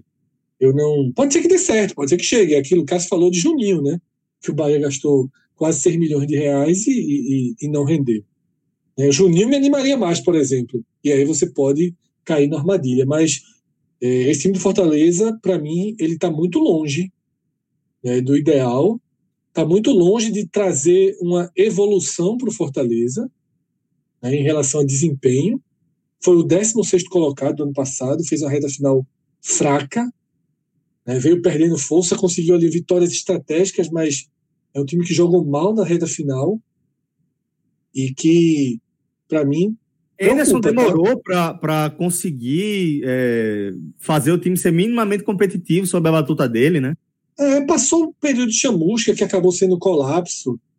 Enfim, não gosto, não gosto dos rumos né, que o Fortaleza caminha, mas é, tem que ter um pouco de paciência, né? Quem está lá dentro do clube não vai haver uma revolução da noite para o dia. Não é dessa forma que Anderson trabalha também.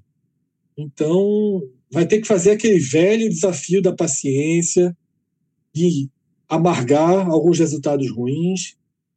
Mas sabe quando, quando você tem um time que você olha para o elenco, você não se sente que pode contar com nenhum jogador, ou que você não pode contar com a maioria dos jogadores, jogadores irregulares, jogadores de, que, que alternam boas atuações com dois, três jogos desaparecidos. Isso para mim preocupa muito. Agora, pode evoluir, né? Você tem aí David, queira ou não, um jogador novo, Robson fez uma temporada positiva.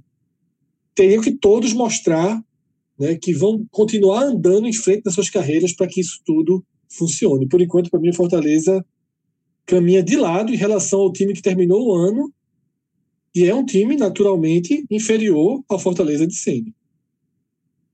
Fred, o Fortaleza é, sobretudo, um time que, quando você vê as, as contratações, ninguém você diz assim: eita, esse cara vai resolver. Você olha e diz: ok, esse aqui tem um perfil interessante. né? Tem algumas contratações que, por nome, eu gosto muito. Por exemplo, Ederson, né? vou citar dois volantes: Ederson e Gustavo Blanco. Dois anos atrás, um ano atrás, essas duas contratações para mim seriam sensacionais, sensacionais. Hoje, Ederson saiu, né, foi emprestado pelo Corinthians porque não conseguiu render e foi lá para um final da fila bem questionável, né, pela torcida do Corinthians, um jogador que, que muita gente reclama dizendo que é aquele jogador sem sangue, que às vezes parece não se entregar como o torcedor espera, como se imagina. E Gustavo Blanco está basicamente dois anos com lesões graves.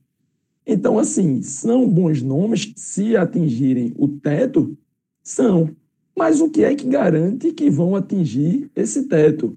E o mesmo serve para Wellington Nem. Para também já- Blanco, para Blanco, pra Blanco é, é, nada, né? Assim, são, é o que você falou, ele praticamente parou de jogar futebol. Exato, dois alto anos, pô, nível. dois anos. São dois anos.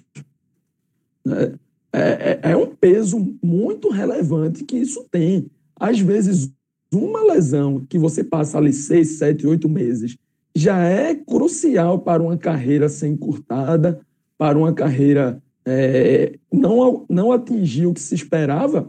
Imagina uma sucessão de lesões né, que levaram a dois anos praticamente parado. Então, assim, é, tem potencial, tem muito potencial.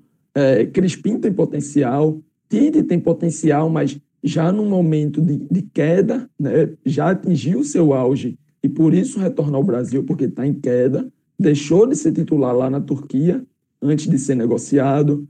né. Jussa tem potencial, tem muita gente com potencial no ataque. Gustavo Coutinho, garoto da base, tem potencial. Robson tem potencial.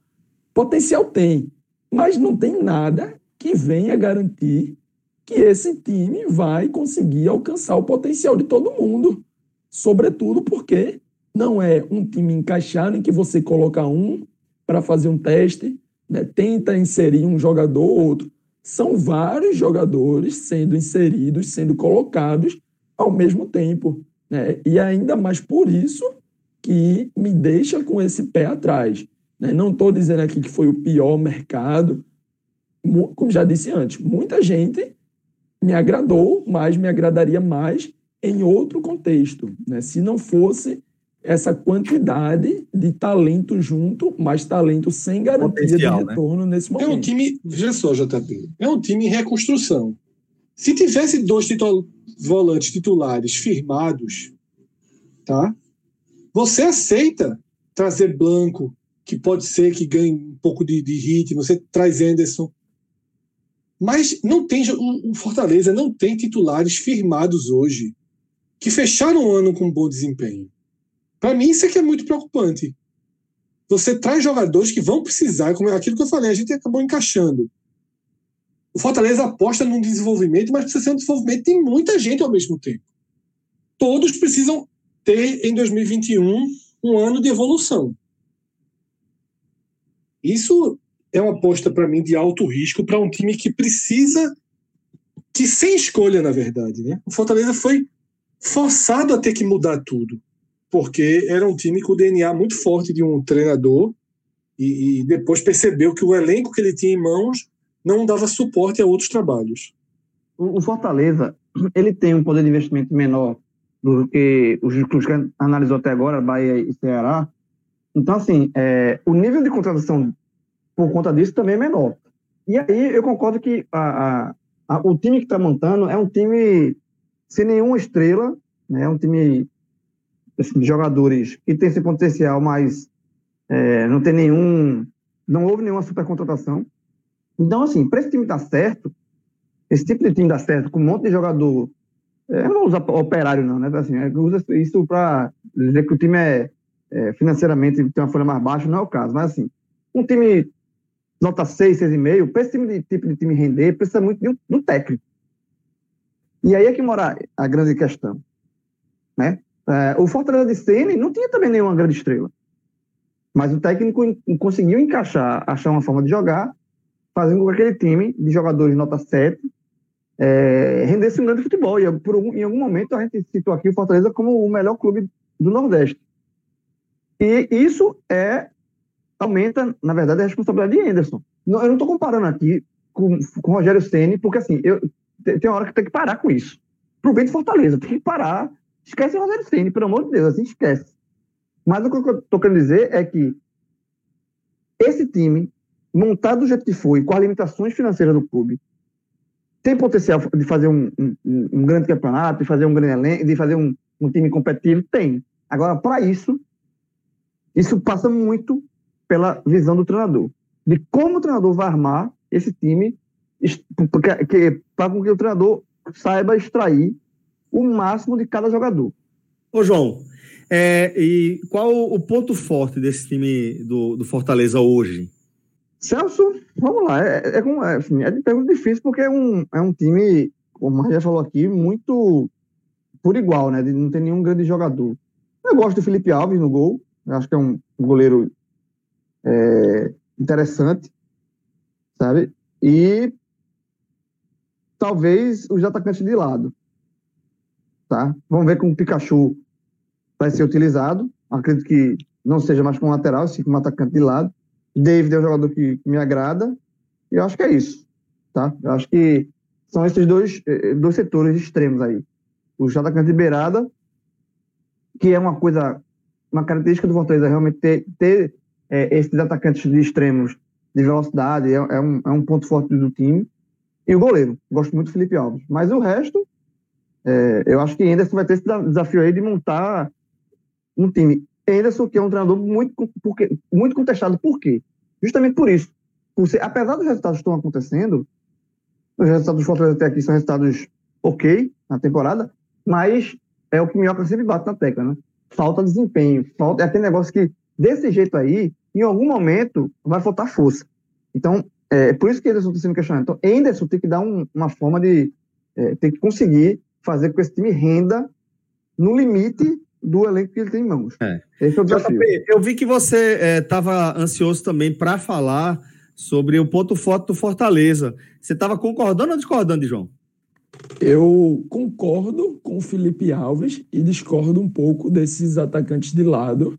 né? E aí eu queria estender a, a parte da concordância de Felipe Alves para a defesa. né? Como, a gente- como eu já falei ali atrás, na questão do potencial, dá para imaginar esse Fortaleza que já teve uma defesa sólida em parte da Série até grande parte da Série A, acabou implodindo, né? acabou implodindo, levando quatro do Bahia, três do Palmeiras, mas teve em grande parte uma defesa muito sólida, baseada em Felipe Alves.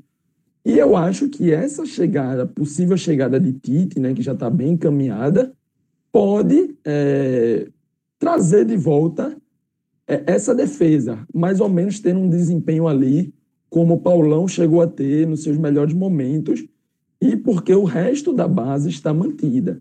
Mas o ponto né, para é, trazer de volta esse bom desempenho e aí ser o ponto forte da equipe é realmente o trabalho do treinador. Né, que se essa defesa tem potencial para ser o ponto forte, os vários problemas que a gente já citou aqui na montagem do elenco podem ficar de lado quando a gente imagina Anderson sendo um ponto fraco.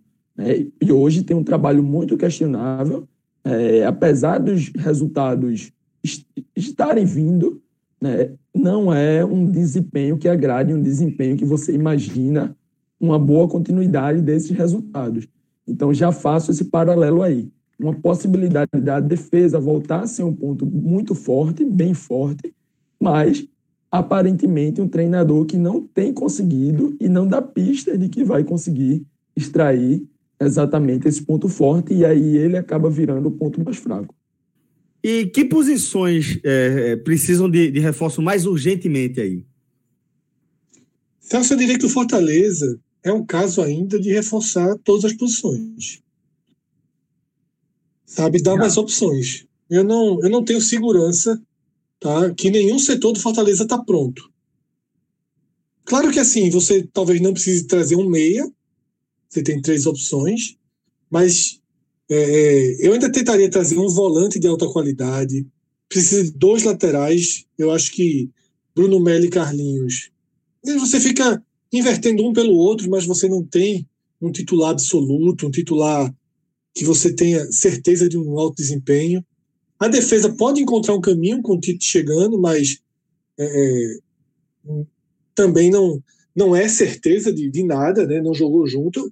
Para mim é muito preocupante o cenário, como eu falei. Assim, eu acho que é um time que quero enxergar que o ciclo de contratações vai ficar aberto por muito tempo, sabe? Eu acho que existe um Fortaleza pronto para jogar o que está jogando. Esse Fortaleza pronto não tem nenhuma grande urgência, porque essa minha resposta ela foi todas, mas poderia ser nenhuma também. Se eu baixo o sarrafo, não existe nada no Fortaleza muito destoante. Eu acho que o, o nota 5, sabe, tá ramificado pelo, pelo, pelos setores. Gosto de David? Gosto. Sempre gostei.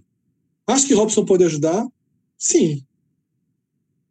Mas eu não sei se nesse conjunto David precisa ser o protagonista. Eu não sei se ele está pronto para ser protagonista.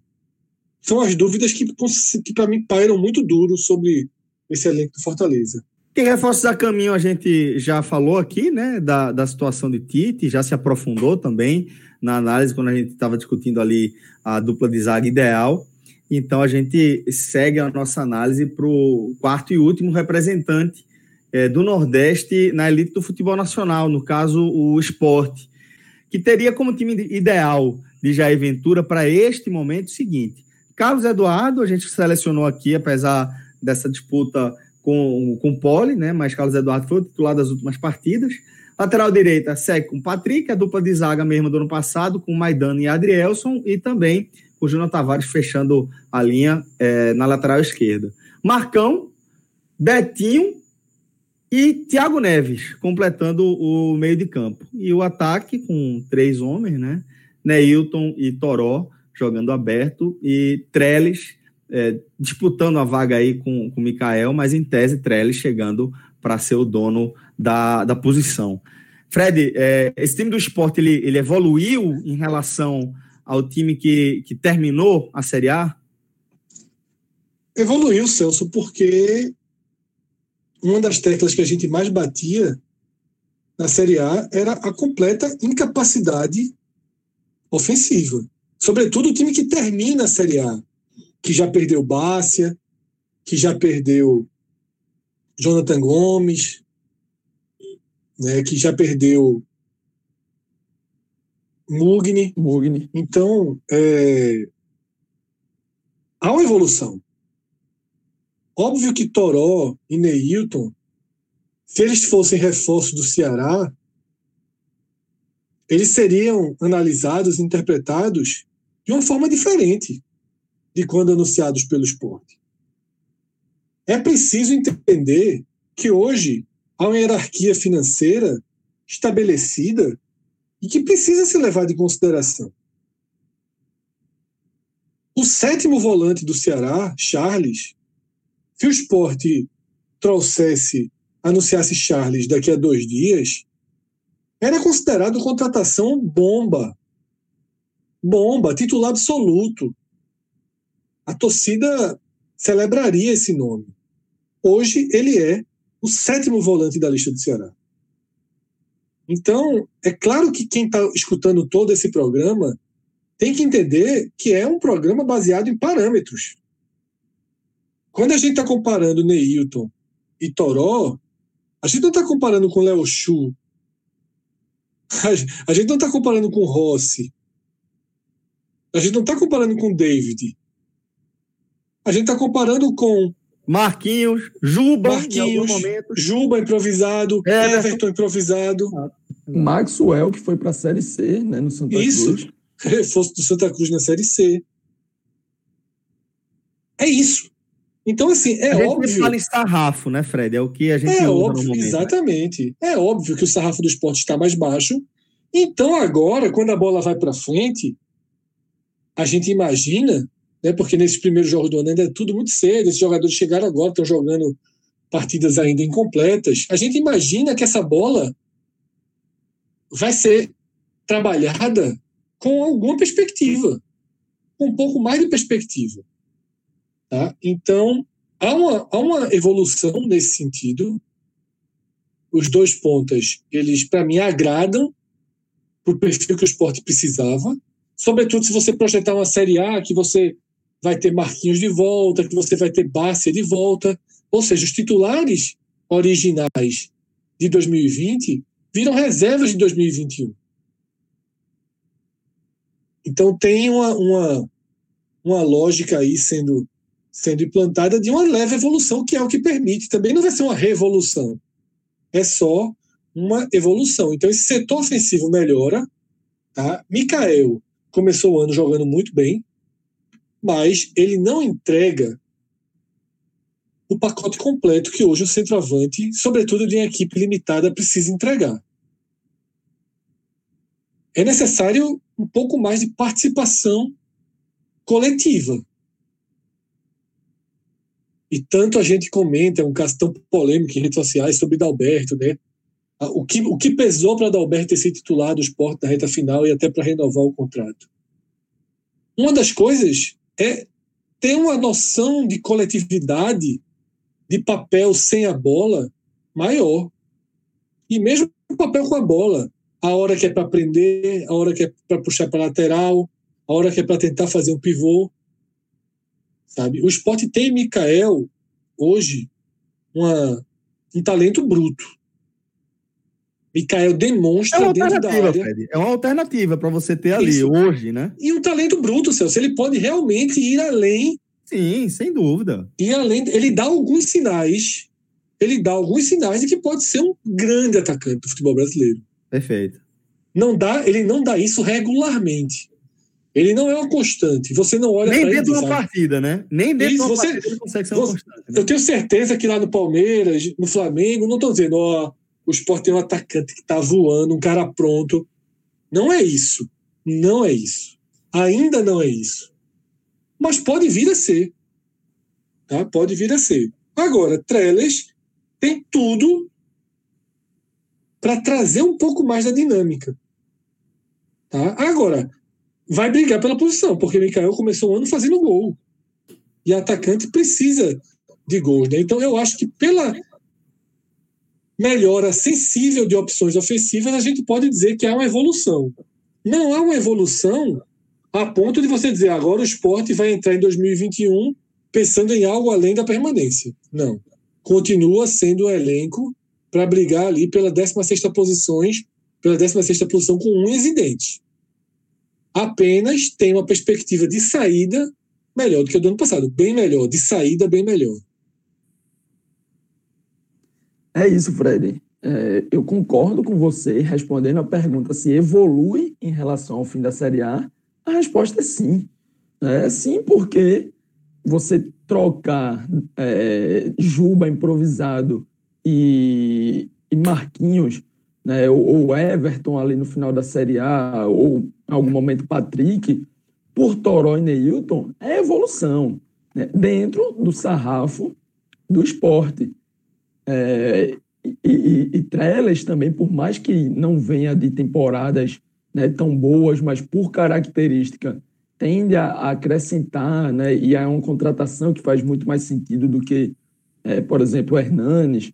Né, tudo isso mostra, sim, que o esporte deu um passo à frente, mas é aquele pequeno passo emergencial, como foi o Bahia. né? A gente citou aqui que o Bahia deu um pequeno passo por conta da reformulação na, na dupla de zaga, né? trouxe dois zagueiros novos. E o esporte, né, nesse momento, quem lê a escalação é praticamente de Thiago Neves, né, do meia para trás, todo mundo já é conhecido. E o trio de atacante, com a expectativa de Trelas, né, hoje é Mikael, mas com a expectativa de Trelas, é todo novo, todo um passo à frente. Então o esporte fez, digamos assim, assim como o Bahia, o dever de casa, o básico esperado. Olhou o principal problema e trouxe né, algo que vai fazer dar um, uma pequena, um pequeno passo para frente. Mas ainda não há garantia, não há certeza de que essa pequena evolução, esse pequeno passo à frente, vá ser o suficiente, né, o necessário. Mas sim, é um passo à frente nesse momento da temporada em comparação ao término da temporada passada. O esporte está bem resumido. Eu acho que de vez em quando a galera fica numa expectativa de achar que a gente vai encher a bola, mas não tem como encher a bola, não. Ah, o sarrafo do esporte é com o próprio esporte. Quando se, fala, quando se fala que o esporte melhorou, não é que ele melhorou em relação ao Bahia, melhorou em relação ao Ceará, melhorou em, melhorou em relação ao Fortaleza. Isso vai ser no campo. É que o esporte melhorou em relação ao esporte. Há um colapso técnico, há um, uma limitação técnica gritante que possibilitou ao time uma única forma de jogar para se manter na primeira, para, para tentar se manter na primeira divisão, porque a gente não imaginava que fosse possível. Acabou sendo. Nesse ano, o esporte tenta, conseguiu manter a zaga né, de forma surpreendente, manteve, não acreditava que Maidana fosse permanecer.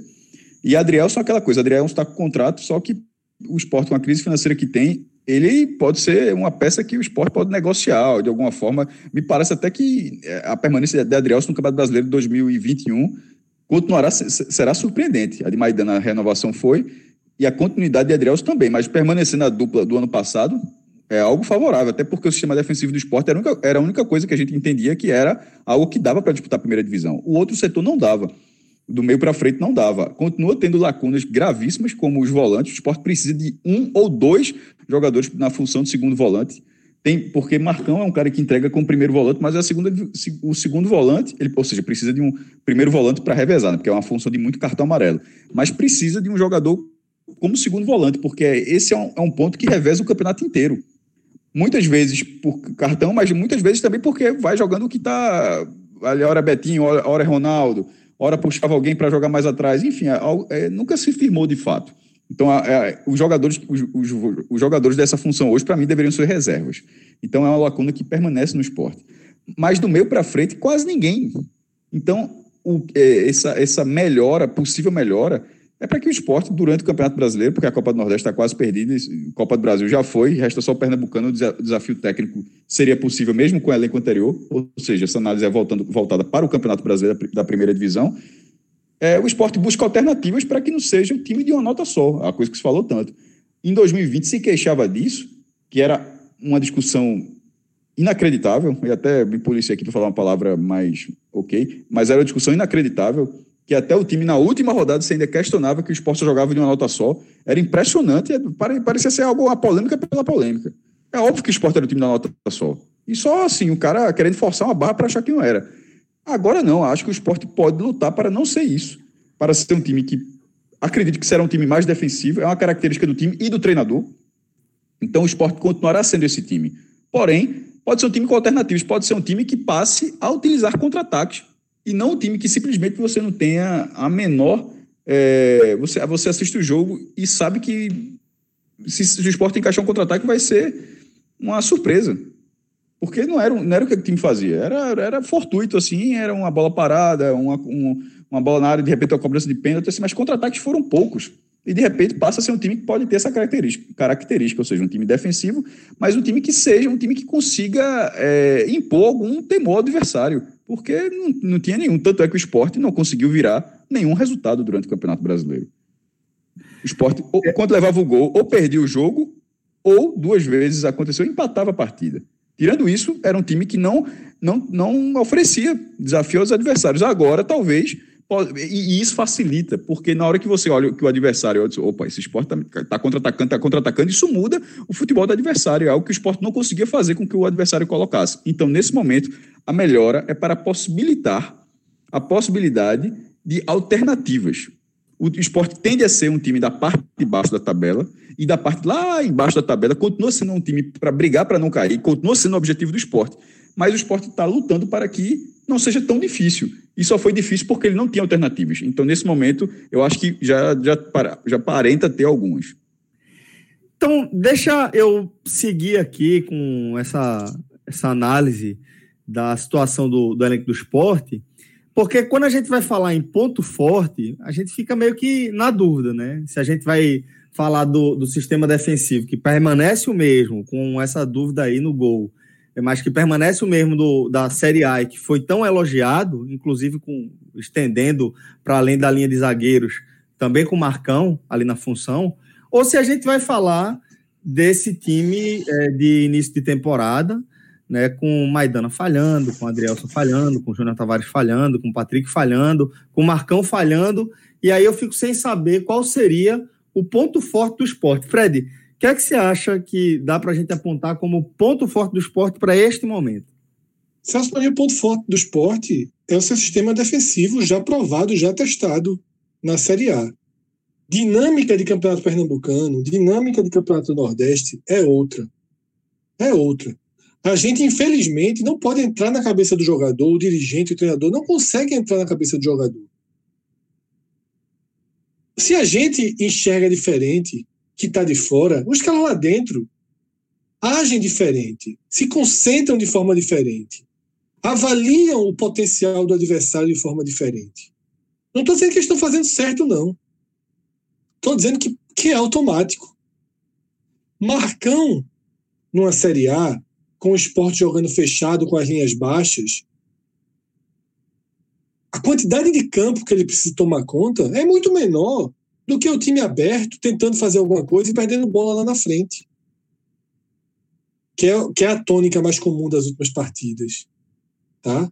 Então, os jogadores, a gente vê Maidana trabalhando bola na intermediária ofensiva. Uma, duas, três, quatro, cinco vezes por jogo. O que é que isso interfere dele fazer um pênalti depois? Cansaço, cabeça, concentração, foco. Às vezes você está mais preocupado em roubar a bola e já criar a jogada do que em apenas roubar a bola.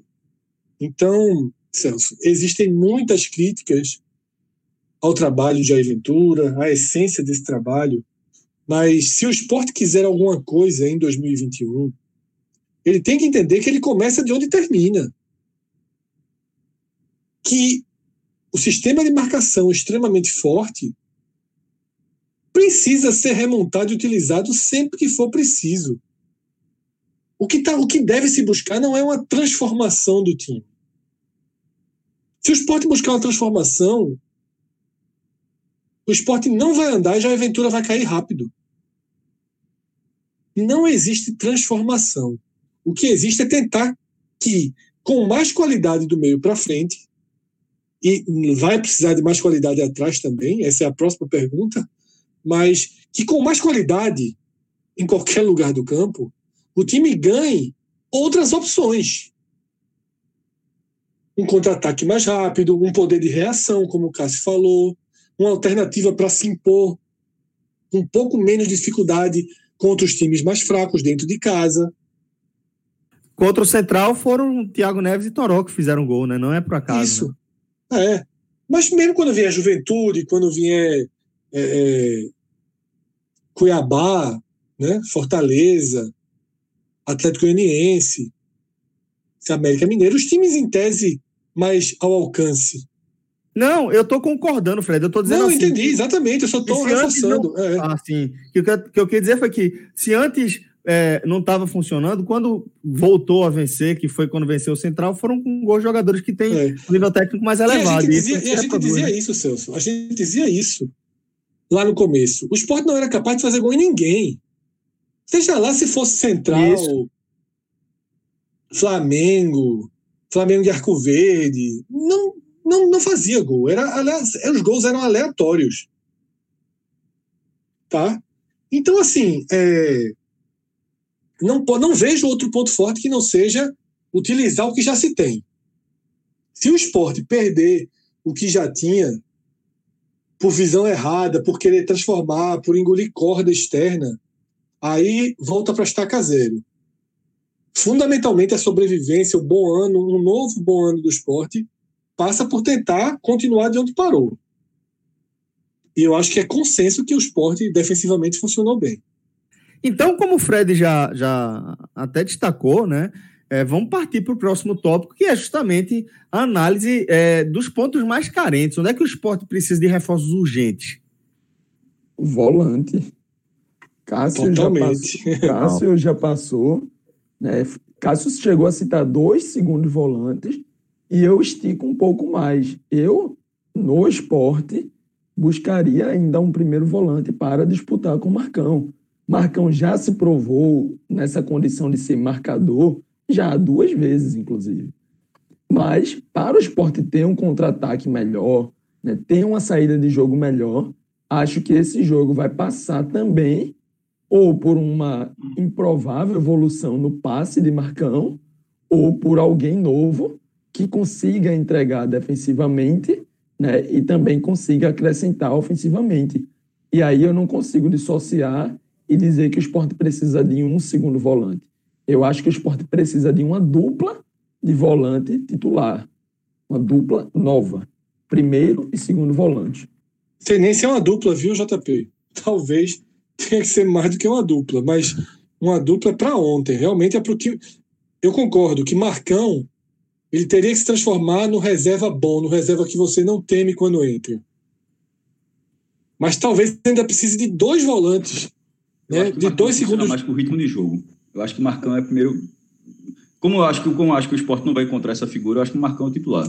Cara, acho um pouco de ilusão achar que o esporte vai encontrar um, um primeiro volante que vai tomar a titularidade de Marcão. No, mer- no mercado, pelo, pelo potencial que o É esporte tem. difícil, é difícil, é muito difícil. Segundo Mas volante eu já acho que dá, porque eu acho que os segundos volantes do esporte não são são É. bem. Para mim, por ser uma posição de alta exigência, né, de rotatividade, um primeiro volante e dois segundos volantes, para mim é o que o esporte precisa. Certo. Um mais dois. Um mais dois. Porque assim, Betinho e Ronaldo é para entrar de vez em quando. Tá entendendo? É para entrar de vez em quando. Marcelo Araújo sai, que nem resta outro hoje, né? Tem Ítalo, que é muito novo, não conseguiu Tem nas poucas Ricardinho chances que ainda. teve. Aí tem Ricardinho, né? Enfim, é, eu traria um mais dois, se fosse possível. Agora, se for para qualificar também, né, para trazer jogador completamente é, é, é, inexperiente, sem ter feito uma boa. Porque uma coisa é você trazer um jogador que fez uma boa Série B, ou que fez uma excelente Série B. Maxwell, atacante, que vem do Cuiabá, ele fez uma Série B média. Ele fez a Série B mediana. Tá? Então, assim, Thiago, né, do, que veio do, do Vitória, fez a Série B mediana. Se é para trazer jogador que fez uma Série B mediana, aí traz só dois mesmo, um, dois, e, e espera a oportunidade de mercado. Tá? É, é, é- é necessário qualificação absoluta para esse, esse setor. Só assim vai ter alguma chance do esporte destravar. E tem algum reforço assim engatilhado, Fred, que, que de repente possa mudar a, a perspectiva em torno do esporte? Não, não. Só buscas. Né? A busca é aí. A busca é para esse setor. Hum. Mas nesse momento a gente não tem ninguém a caminho, não. Os nomes especulados são especulações sem, sem nenhuma procedência dentro do clube, né? Até, na verdade, Zé Wellison tem uma conversa. Eu tinha até esquecido, porque já está circulando há tanto tempo que eu tinha pensado mais nesses outros, né? De Ramírez, não sei o que, essas viagens. Zé Wellison tem alguma, alguma possibilidade, não sei o quanto evoluiu. É, eu acho que é um, uma contratação que cabe, tá? mas sem maiores expectativas sobre ela. Tá? Há dois anos atrás acharia excelente contratação. Agora, para um setor tão, tão pobre, talvez caiba, mas eu realmente, sabe, Celso, não sei, sei que o dinheiro do esporte é muito curto, É. mas se o esporte conseguisse trazer dois volantes, sabe, daqueles de, de- que você enxerga a Série A nos Charles, caras. Charles lá na sétima, na, na sétima, é, é, é, como sétima opção, porra, do. É, você tem um lindoso mesmo, sabe? Você já. Você pode trazer alguns caras que. que sabe, desse, desse uma cara mais de Série A ali pro setor. O esporte precisa um pouco disso. Isso, teve, Sabe- isso pode acontecer com, com o mercado adiantando um pouquinho mais, né, Fred? Pode, pode, pode. Veja só, o esporte já caiu na Copa do Brasil, já caiu na Copa do Nordeste. Agora, assim, é só realmente alinhar expectativas, porque com Ronaldo e Betinho, a bola não vai sair. É. A bola vai continuar a gente vendo a saída com três zagueiros, vai continuar a gente vendo Maidana na, na frente do meio de campo tentando distribuir bola. E aí, meu amigo, para acertar demora. É, pois é. Bom, daqui a pouco a gente vai seguir com a nossa análise. Antes, galera, quero só lembrar para vocês que está terminando, tá? Aquela nossa promoção especial com o N10 Esportes, onde a gente está dando uma turbinada no nosso código, saindo de 10% para 15% e funcionando, como de costume, de forma acumulativa. Só que a gente lembra que o N10 também está naquela fase de giro de coleções e está com uma série de produtos em descontos especiais, com ótimas ofertas, está desconto de 30%, 40%, 50%, 60%, e você pode utilizar o nosso código de forma cumulativa, tá bom? Dá aquela moral para a turma, n10esportes.com.br, pode procurar acessar a seção de lançamentos, inclusive tem coleções de clube é, com, com camisas é, já com desconto de 9%, 10% de desconto, você pode utilizar também esse nosso código, que vai ser o podcast15, dando aí 15% de desconto. A gente lembra ainda que lá no N10 você tem frete grátis para todo o Brasil para compras a partir de 200 reais. n10esportes.com.br E a gente segue aqui com nossa pauta, tá? A gente vai falar agora do Náutico, um dos representantes da região na Série B, na edição 2021 da Segundona. O Náutico de Hélio dos Anjos, que, João, é o time ideal de Hélio, né? Tá disputando é, o Campeonato Pernambucano, só o Pernambucano. Você tem falado aí de forma reiterada como isso é prejudicial para o clube, você até esquece que o Náutico está jogando, né? Mas está jogando com Alex Alves, Hereda, Camutanga, Iago Fernandes, né? A gente colocou aqui já é, na, na posição titular, né? E Rafinha, fechando ali na lateral esquerda. O meio teria Djavan, Rodney e Jean Carlos. E o ataque, né, joga com três atacantes, o Náutico de Hélio, com Eric, Eric e Brian, já aqui no, no time ideal, a gente colocando ele, é, jogando abertos pela ponta, e Chiesa jogando na referência do ataque. É, João, o que é que você acha desse time do Náutico? Ele, ele evoluiu em relação ao fim da Série B? Ele mudou muito pouco, né? Na verdade é que ele mudou muito pouco. Ele, e na verdade eu acho que ele não evoluiu, não. Porque as peças que foram perdidas, elas são abaixo. A começar pelo gol. Né? Anderson é, foi um, jogador que o não conseguiu, fez de tudo para tentar mantê-lo, mas o Atlético Paranaense foi redutível, levou o jogador, ficou com o jogador para disputar o Campeonato Paranaense, nesse time de transição do Atlético. E aí o Náutico foi, contratou o Alex Alves, que é um goleiro que, mesmo o Náutico jogando esses jogos, que até gravou o telecast dizendo que finalmente acabou a pré-temporada, né? Porque o Náutico pegou, não basta, não basta estar disputando só o Pernambucano, o Náutico ainda jogou os quatro primeiros jogos contra os piores adversários do Pernambucano. Então, por aí você tira que não teve, o Náutico até agora não foi testado. E mesmo assim, o Alex Alves, eh, ele deixou algumas incógnitas, né? Algum- alguns pontos assim, é, saída de gol, algumas situações que não, não agradaram muito, não. Então, o gol é, é uma, uma- sem dúvida nenhuma, é uma perda, foi uma perda do Náutico. O ataque é o mesmo, né? O meio de campo é o mesmo.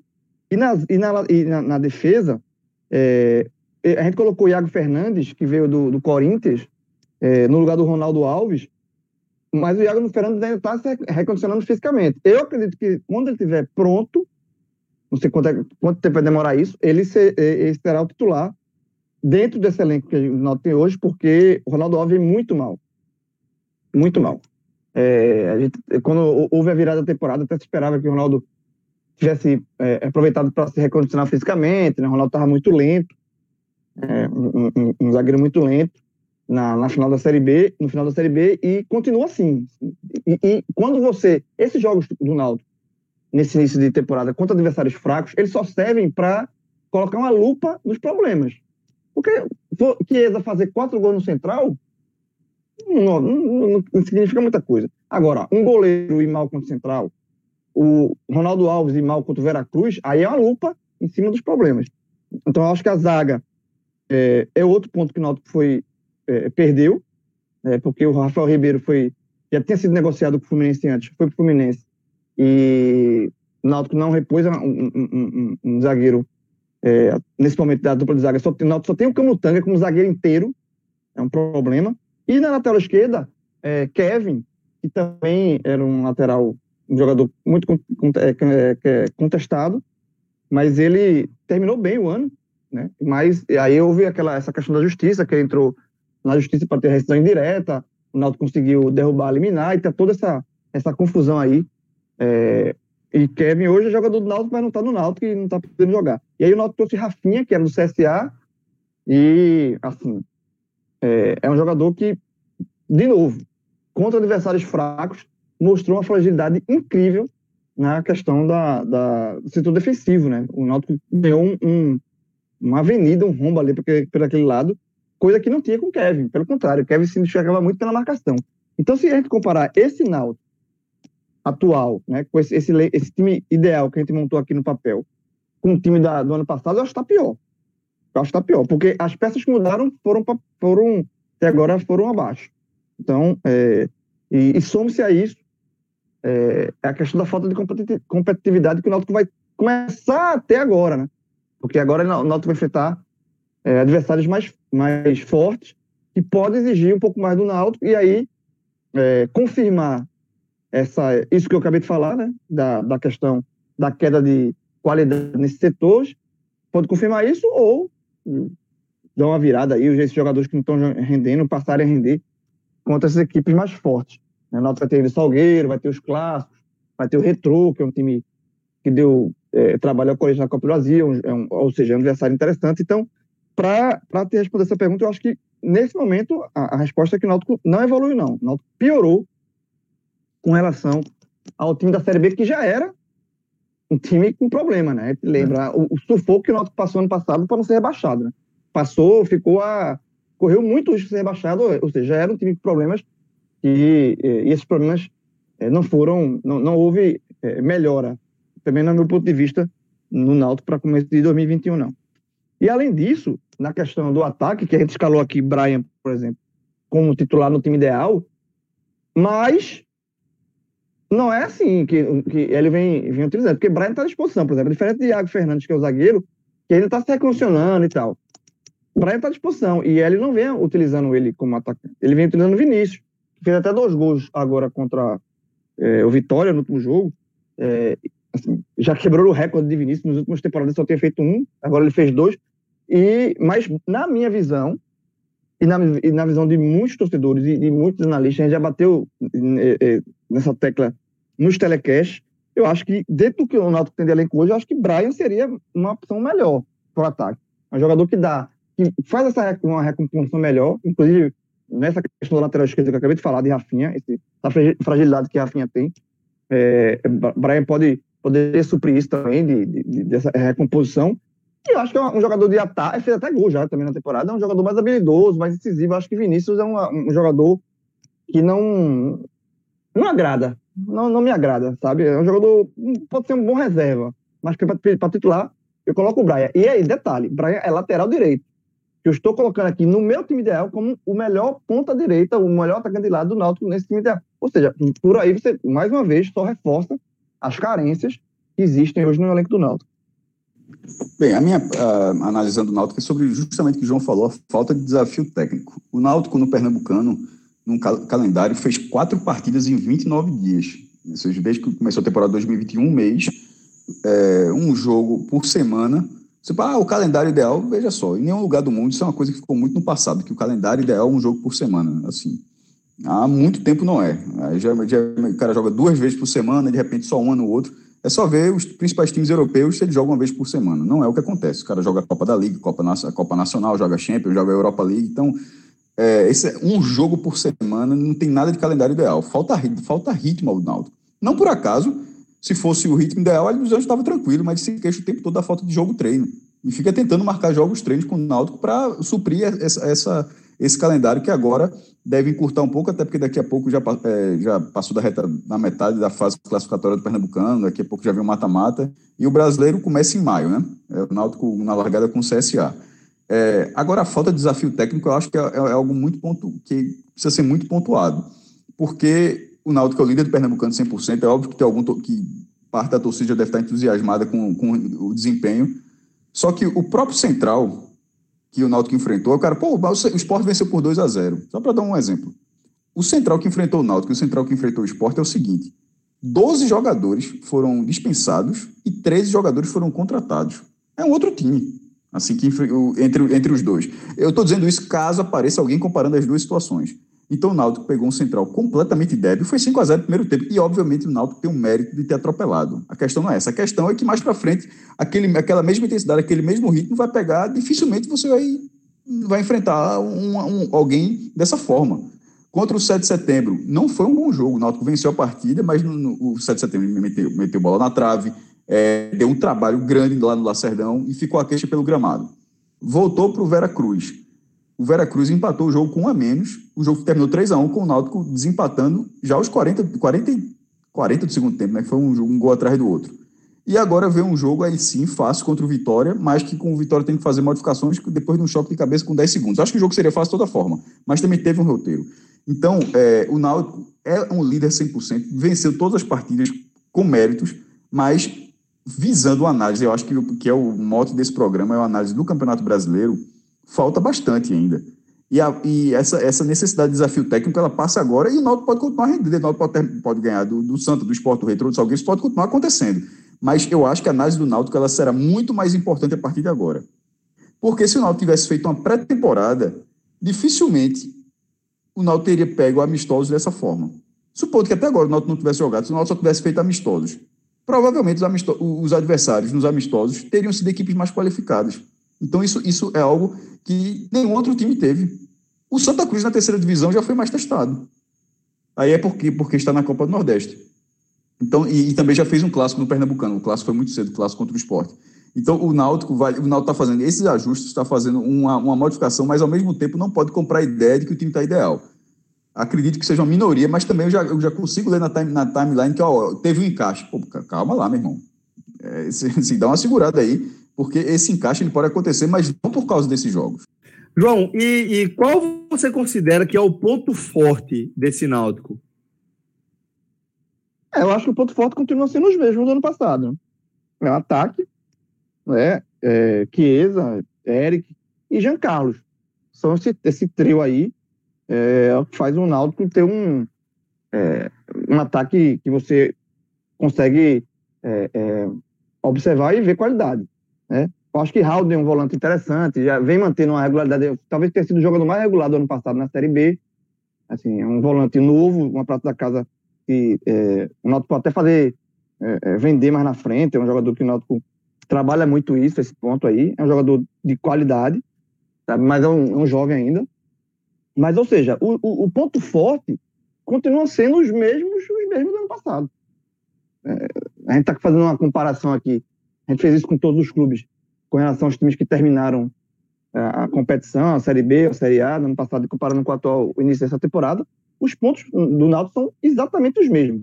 Não mudou nada. É o mesmo. Eu eu do Náutico já sabe de cor. Jean Carlos, Chiesa, Eric e pronto. E, e se você quiser dar uma moral para Haldner. Mas o resto não, não, não muda, não. É, é só mais um reforço do quanto o Náutico ainda não evoluiu com relação à temporada passada. Concorda com o João, JP, em relação a, a essa manutenção dos pontos fortes do Náutico, como sendo ali é, Jean Carlos e, e o ataque? Celso, é, eu concordo parecido com aquele do, do Fortaleza, né? Quem está ouvindo desde lá de trás, quando o João falou o ponto forte, né? E o que precisa de reforço no Fortaleza, eu discordei concordando ou concordei discordando. Quem quiser escolha.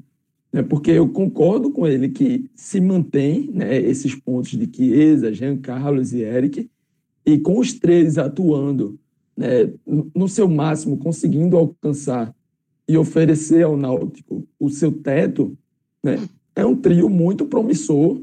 E ainda a gente pode citar, né, além de Brian, para fechar esse quarteto, tem também Matheus Carvalho, né, que volta de lesão dois dias antes dessa gravação, a gente grava na segunda. No sábado, ele voltou a jogar, né, um jogo oficial, depois de mais de um ano. O João deve ter a contagem exata, mas eu acho que passou de um ano. Né? E é um cara que também atingindo o seu máximo, voltando para o seu melhor momento, para o ideal, também tende a agregar muito. Mas essa dupla de zaga que a gente listou, Camutanga e Iago, é uma dupla que me agrada muito. É a mesma questão de atingir o potencial, sobretudo de Iago, né? Porque Camutanga a gente já conhece, já tem visto, né? já está atuando regularmente. Iago volta de algumas lesões, está tendo esse trabalho específico de recondicionamento físico. E eu, mas eu acho né, que mesmo com esse histórico, digamos assim, recente dele de lesões, foi uma contratação muito acertada do Náutico, sobretudo porque o Náutico conseguiu com ele um contrato mais longo, né, um contrato de dois anos, é, e, e ele, o passe do jogador né, pertence ao Náutico para um- uma possível negociação atualmente. Então, assim, com o Iago podendo atingir o seu potencial máximo, caso ele venha atingir, eu observo como um jogador de nível de Série A jogando a Série B. né? Esse, esse Iago jogando o seu máximo, eu acho que era um jogador que cabia em times de Série A. E aí é um trunfo para o Náutico. Né? Tem no seu elenco um, um- um cara que pode atingir esse nível. E aí, como eu já estou aqui nos zagueiros, Celso, eu já vou me dar o direito de fazer a transição para os reforços urgentes Você manda, companheiro. né? Porque zagueiro está muito claro que é um reforço urgente. No último jogo, o Náutico teve um improviso de Trindade, porque Camutanga era o único zagueiro de ofício disponível, né? Ronaldo Alves, além de não estar tão bem, tá com uma lesão que deve levar aí mais duas semanas, três semanas, e Iago deve levar mais ou menos esse tempo para retomar sua condição física ideal, digamos assim. Então, em duas semanas, pelo menos, Camutanga é o único zagueiro de ofício da equipe. né? E aí o Náutico vai para essa, digamos assim, entre aspas, né? segunda fase ou segunda parte do Pernambucano, onde vai ter jogos mais difíceis, como os clássicos, como o Retrô, como o Salgueiro pela frente, precisando né, de alguém, não é só alguém de nível alto, não, é de alguém, porque hoje só tem um né, não tem o outro jogador da dupla, não tem o reserva, e aí o Náutico precisa olhar com carinho para o mercado. Foi relatado recentemente né, pelo próprio Clauber ali no NE45 que o Náutico ofereceram Roger Carvalho, que seria para mim uma boa contratação, né, também é mais um que tem histórico recente de lesões, mas já voltou há um tempinho no Fortaleza, jogou Série A, e foi razoável, foi bem ok na Série A. E aí, quando alguém é razoável na Série A, você imagina que ele consiga, com alguma tranquilidade, desempenhar também na Série B. Mas a, a parte financeira, digamos, né, ainda é um entrave e o Náutico não bateu esse martelo e segue no mercado. Né? Então, é um reforço necessário e urgente. E depois dele, depois de, de zagueiro, né, eu colocaria aí um lateral esquerdo para disputar a posição com Rafinha. Eu acho que Rafinha tem mais potencial do que demonstrou nesses dois jogos que já fez, né, Vera Cruz e Vitória, mas acho que esse potencial vai ser melhor ou mais rápido de se atingir quando ele tiver alguém ali disputando com ele, né, colocando uma dúvida na cabeça do treinador, porque hoje ele é o único da posição, assim como o Camutanga é o único zagueiro disponível, né, ele é o único lateral esquerdo de ofício no elenco. E vale lembrar que Rafinha também é um cara um pouco mais velho, né, e não aguenta tanto essa sequência quando a gente mirar a Série B. Vai precisar sim de alguém que venha para disputar e revezar a posição com ele em alguns momentos. Ô, JP, só complementando o que você falou aí, essa questão do zagueiro, Não é a gente que está dizendo que precisa. Hélio dos Anjos faz questão de bater nessa tecla sempre. A- a- a- ele, ele falou antes do jogo contra o, o Vitória da necessidade do zagueiro. Ele está desesperado, só tem um zagueiro. O Veja só, como, o Náutico está começando a temporada com um zagueiro inteiro, porque é, nesse momento só, só tem um zagueiro, que é Camutanga. Iago está se reconhecendo fisicamente, ou seja, está fora de, de combate nesse momento. Ronaldo Alves também, um zagueiro que tem, já tem uma certa idade, já está com, é, é, é, acumulando problema de lesões, sabe? E, e não tem, e não, e são esses, numericamente só tem três, mas de fato só tem um. Então o Náutico deveria ter, é, é, ir atrás de zagueiro e, se possível, trazer dois zagueiros. Mas, assim, é fundamental. Isso, isso aí é prioridade. Eu acho que de- de- dos clubes que a gente está listando aqui, eu acho que, é, até por falta de peças, é, é- é o setor mais carente de todos os clubes que eu estou analisando aqui. Talvez o Bahia no gol, né? A questão do goleiro do Bahia. Mas a zaga do Náutico é um desespero por falta de jogador. Então, é, a zaga, Rafinha, concordo também com a tua leitura. Eu acho que o Náutico precisa trazer um lateral esquerdo. é, E era outra posição que não tinha nenhum. Porque depois que Kevin é, conseguiu, estava com esse embrulho na justiça, o Náutico também ficou sem lateral esquerdo. E aí trouxeram o Rafinha. Mas com esse problema, assim, é um jogador que ofensivamente ele ajuda, ele pode ajudar, mas defensivamente está se mostrando que não. Entendeu? É preciso ter um lateral esquerdo com outra característica, né? Para você fazer sombra ali e, ter- e talvez ter um, um time mais encorpado defensivamente. Foi o que Hélio conseguiu na Série B. Quando o Hélio é, pegou Kevin, que é um, um lateral esquerdo que é, é, apoia pouco, mas recompõe muito, ele é muito forte, um jogador muito forte fisicamente. Quando é, é, é, Hélio definiu que Kevin seria o lateral esquerdo, por aquele setor, foi o quê? Porque o Náutico, com, o, o Náutico tomava muito o William Simões, que era o lateral esquerdo, é, era um buraco ali. Justamente por essa, essa questão de Rafinha. Era um lateral que apoiava, mas não recompunha, assim, ele ficava um buraco. Então, é, com o Kevin, foi que o Náutico fechou aquele, aquela sangria. Que foi, essa sangria está novamente aberta com Rafinha. E Hélio sabe muito bem disso, que Hélio sofreu na pele na Série B. Então, é outra posição que o Náutico precisa contratar um lateral esquerdo. Isso foi até um tema do telecast do Náutico, Náutico e Vitória, se não valia a pena até trazer Kevin de volta. Porque Kevin, hoje, para a justiça, é jogador do Náutico. Não está treinando, tá treinando, mas ele é jogador do Náutico. Então, talvez, sentar, e, e- e já que o Náutico está com pouco dinheiro mercado, o não tem dinheiro, o Náutico está com um, um- um orçamento muito enxuto, até por conta de não tem cota, né?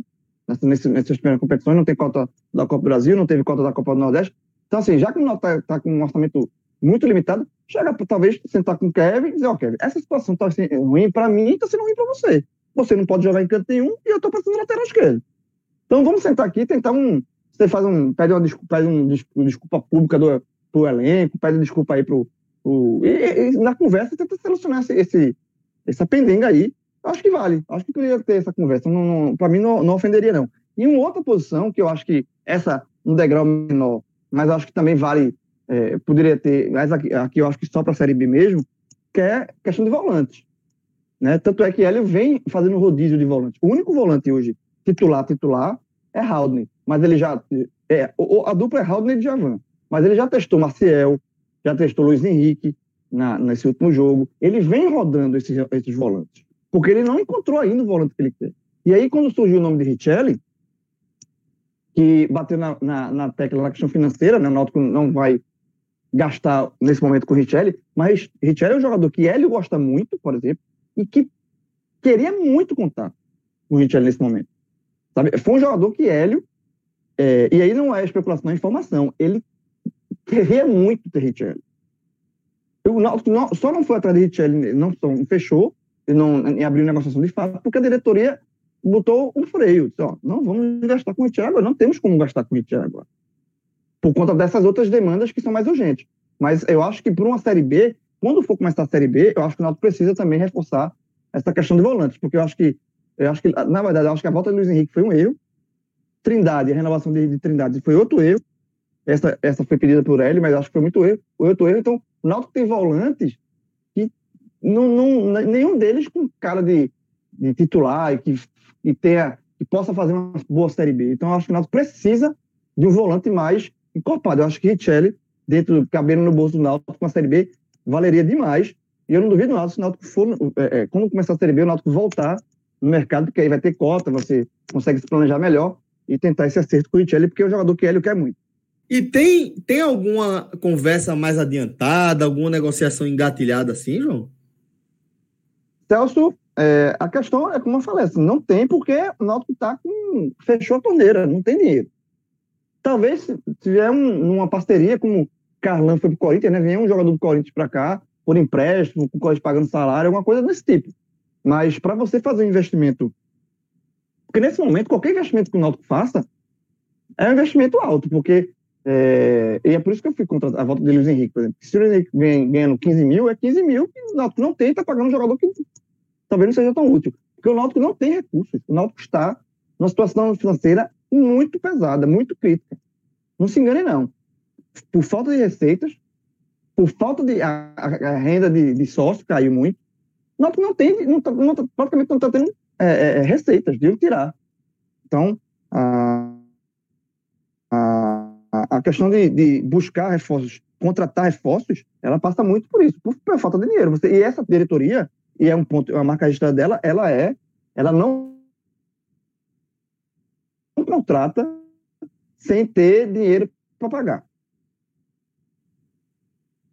É, Nélio- de, de Edno Melo, ele sempre conseguindo pagar em dia, né? Não teve nenhum atraso que chegou um mês, nem fechou um mês tem atrasado, mas está pagando de forma atrasada por conta disso. Então, eu acho que nesse momento reforços só se vier uma parceria do clube que está emprestando, pagar ou 100% ou parte de salário, mas do Náutico abrir, a- o cofre e ir atrás de jogador nesse momento, acho difícil. O outro time que a gente vai analisar aqui da Série B é o Vitória. JP, o Vitória é, de Rodrigo Chagas, né? É, esse time ideal teria Ronald, Raul Prata, Marcelo Alves, Wallace Roberto, Gabriel Bispo, Guilherme Rende e Alisson Farias, Igor Catatal, Vico e Walter. É, Vilar, inclusive, é, destacou aqui, mandou uma observação para a gente, que Pedrinho ele tomou conta da lateral esquerda, que David tomou conta da ponta esquerda e que Samuel da camisa 9, né, da posição de centroavante. Lembrando que os meninos não estão é, dando muito espaço para os medalhões. Celso, é, eu responderia a questão do evoluiu em relação ao fim da Série B, trazendo exatamente a observação né, de Vilar que você cita agora nesse final. Pedrinho, no lugar de Roberto, David na ponta esquerda e, e aí possivelmente no lugar de Alisson Farias, né, que do time titular que você citou antes, é o mais contestado, e Samuel no lugar de Walter. Trazendo esses três, e teríamos até um quarto, né, que seria Gabriel, que acabou tendo a lesão ligamentar, né, não tem previsão tão rápida de volta aos gramados, porque senão até a posição de Vico né, poderia estar em risco, digamos assim. Porque eu acho que o Vitória dá um passo à frente né, com esses garotos. Porque esses garotos, né, eles trouxeram ao Vitória uma estabilidade. né. Esses garotos comandados por Rodrigo Chagas, e dá para a gente incluir também Raul Prata e Marcelo Alves, porque eles eh, são jogadores né, que ajudam nessa estabilidade. Vale lembrar que na Série B, o Vitória utilizou quatro laterais, laterais direitos e nenhum encaixou. né? Teve Ivan, teve Leandro, eh, teve Léo e Bocão, então quatro nomes que não encaixaram e Raul Prata estava na Série A, o que é contestado pelo esporte, pela torcida em alguns momentos, mas oferece uma regularidade, oferece ali uma nota 5, 6, que os quatro do Vitória não conseguiram oferecer em nenhum momento. E Marcelo Alves veio de uma Série B, de uma Série A, desculpa, né? mesmo rebaixado, eu me surpreendi muito positivamente pelo Vitória com essa contratação dele, porque eu imaginava que Marcelo Alves fosse permanecer na Série A com alguma tranquilidade. Né? E aí o Vitória faz essa contratação surpreendentemente positiva na minha visão. E aí eles dois, junto com os garotos já citados, Pedrinho, David e Samuel, trazem uma estabilidade que consegue conectar o momento. O Vitória é um time que sempre vive um momento muito conturbado politicamente, né, com o Paulo Carneiro. Está sempre sendo muito criticado. Mas esse início de temporada consegue unificar o que Paulo Carneiro pensa com o que a torcida espera ou imagina. Eu estou dizendo que essa equipe que hoje está em campo, que hoje está jogando e que a gente está citando aqui como ideal do Vitória, vai entrar na Série B e vai bater em todo mundo e vai subir e vai brigar por título? Não. Essa equipe do Vitória, eu acho que é uma equipe que vai ser uma equipe de meio de tabela. Mas ser uma equipe de meio de tabela, para mim, já é, não é o que eu espero do Vitória. Espero o Vitória brigando né, pelo acesso, quando eu imagino o Vitória na Série B. Mas a realidade de 2020 do Vitória foi luta contra o rebaixamento.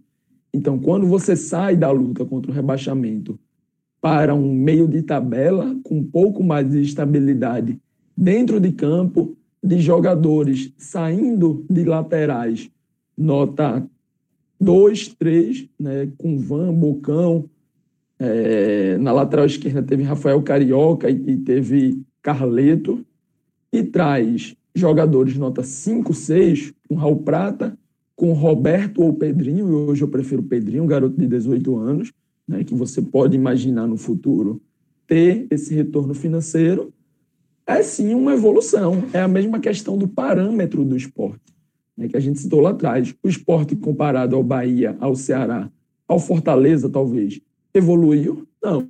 Mas comparado ao próprio esporte de 2020, evoluiu. E o Vitória vai muito nessa pegada. Olhando para a competição, é uma equipe que cresce, que vai lá botar medo em alguém? Ainda não. E talvez nem seja até o final do ano. Mas, olhando para o perfil e para o próprio final de temporada 2020 do Vitória, é um time, sim, que dá um passo à frente. É um time que consegue ter uma estabilidade no coletivo, no geral, maior.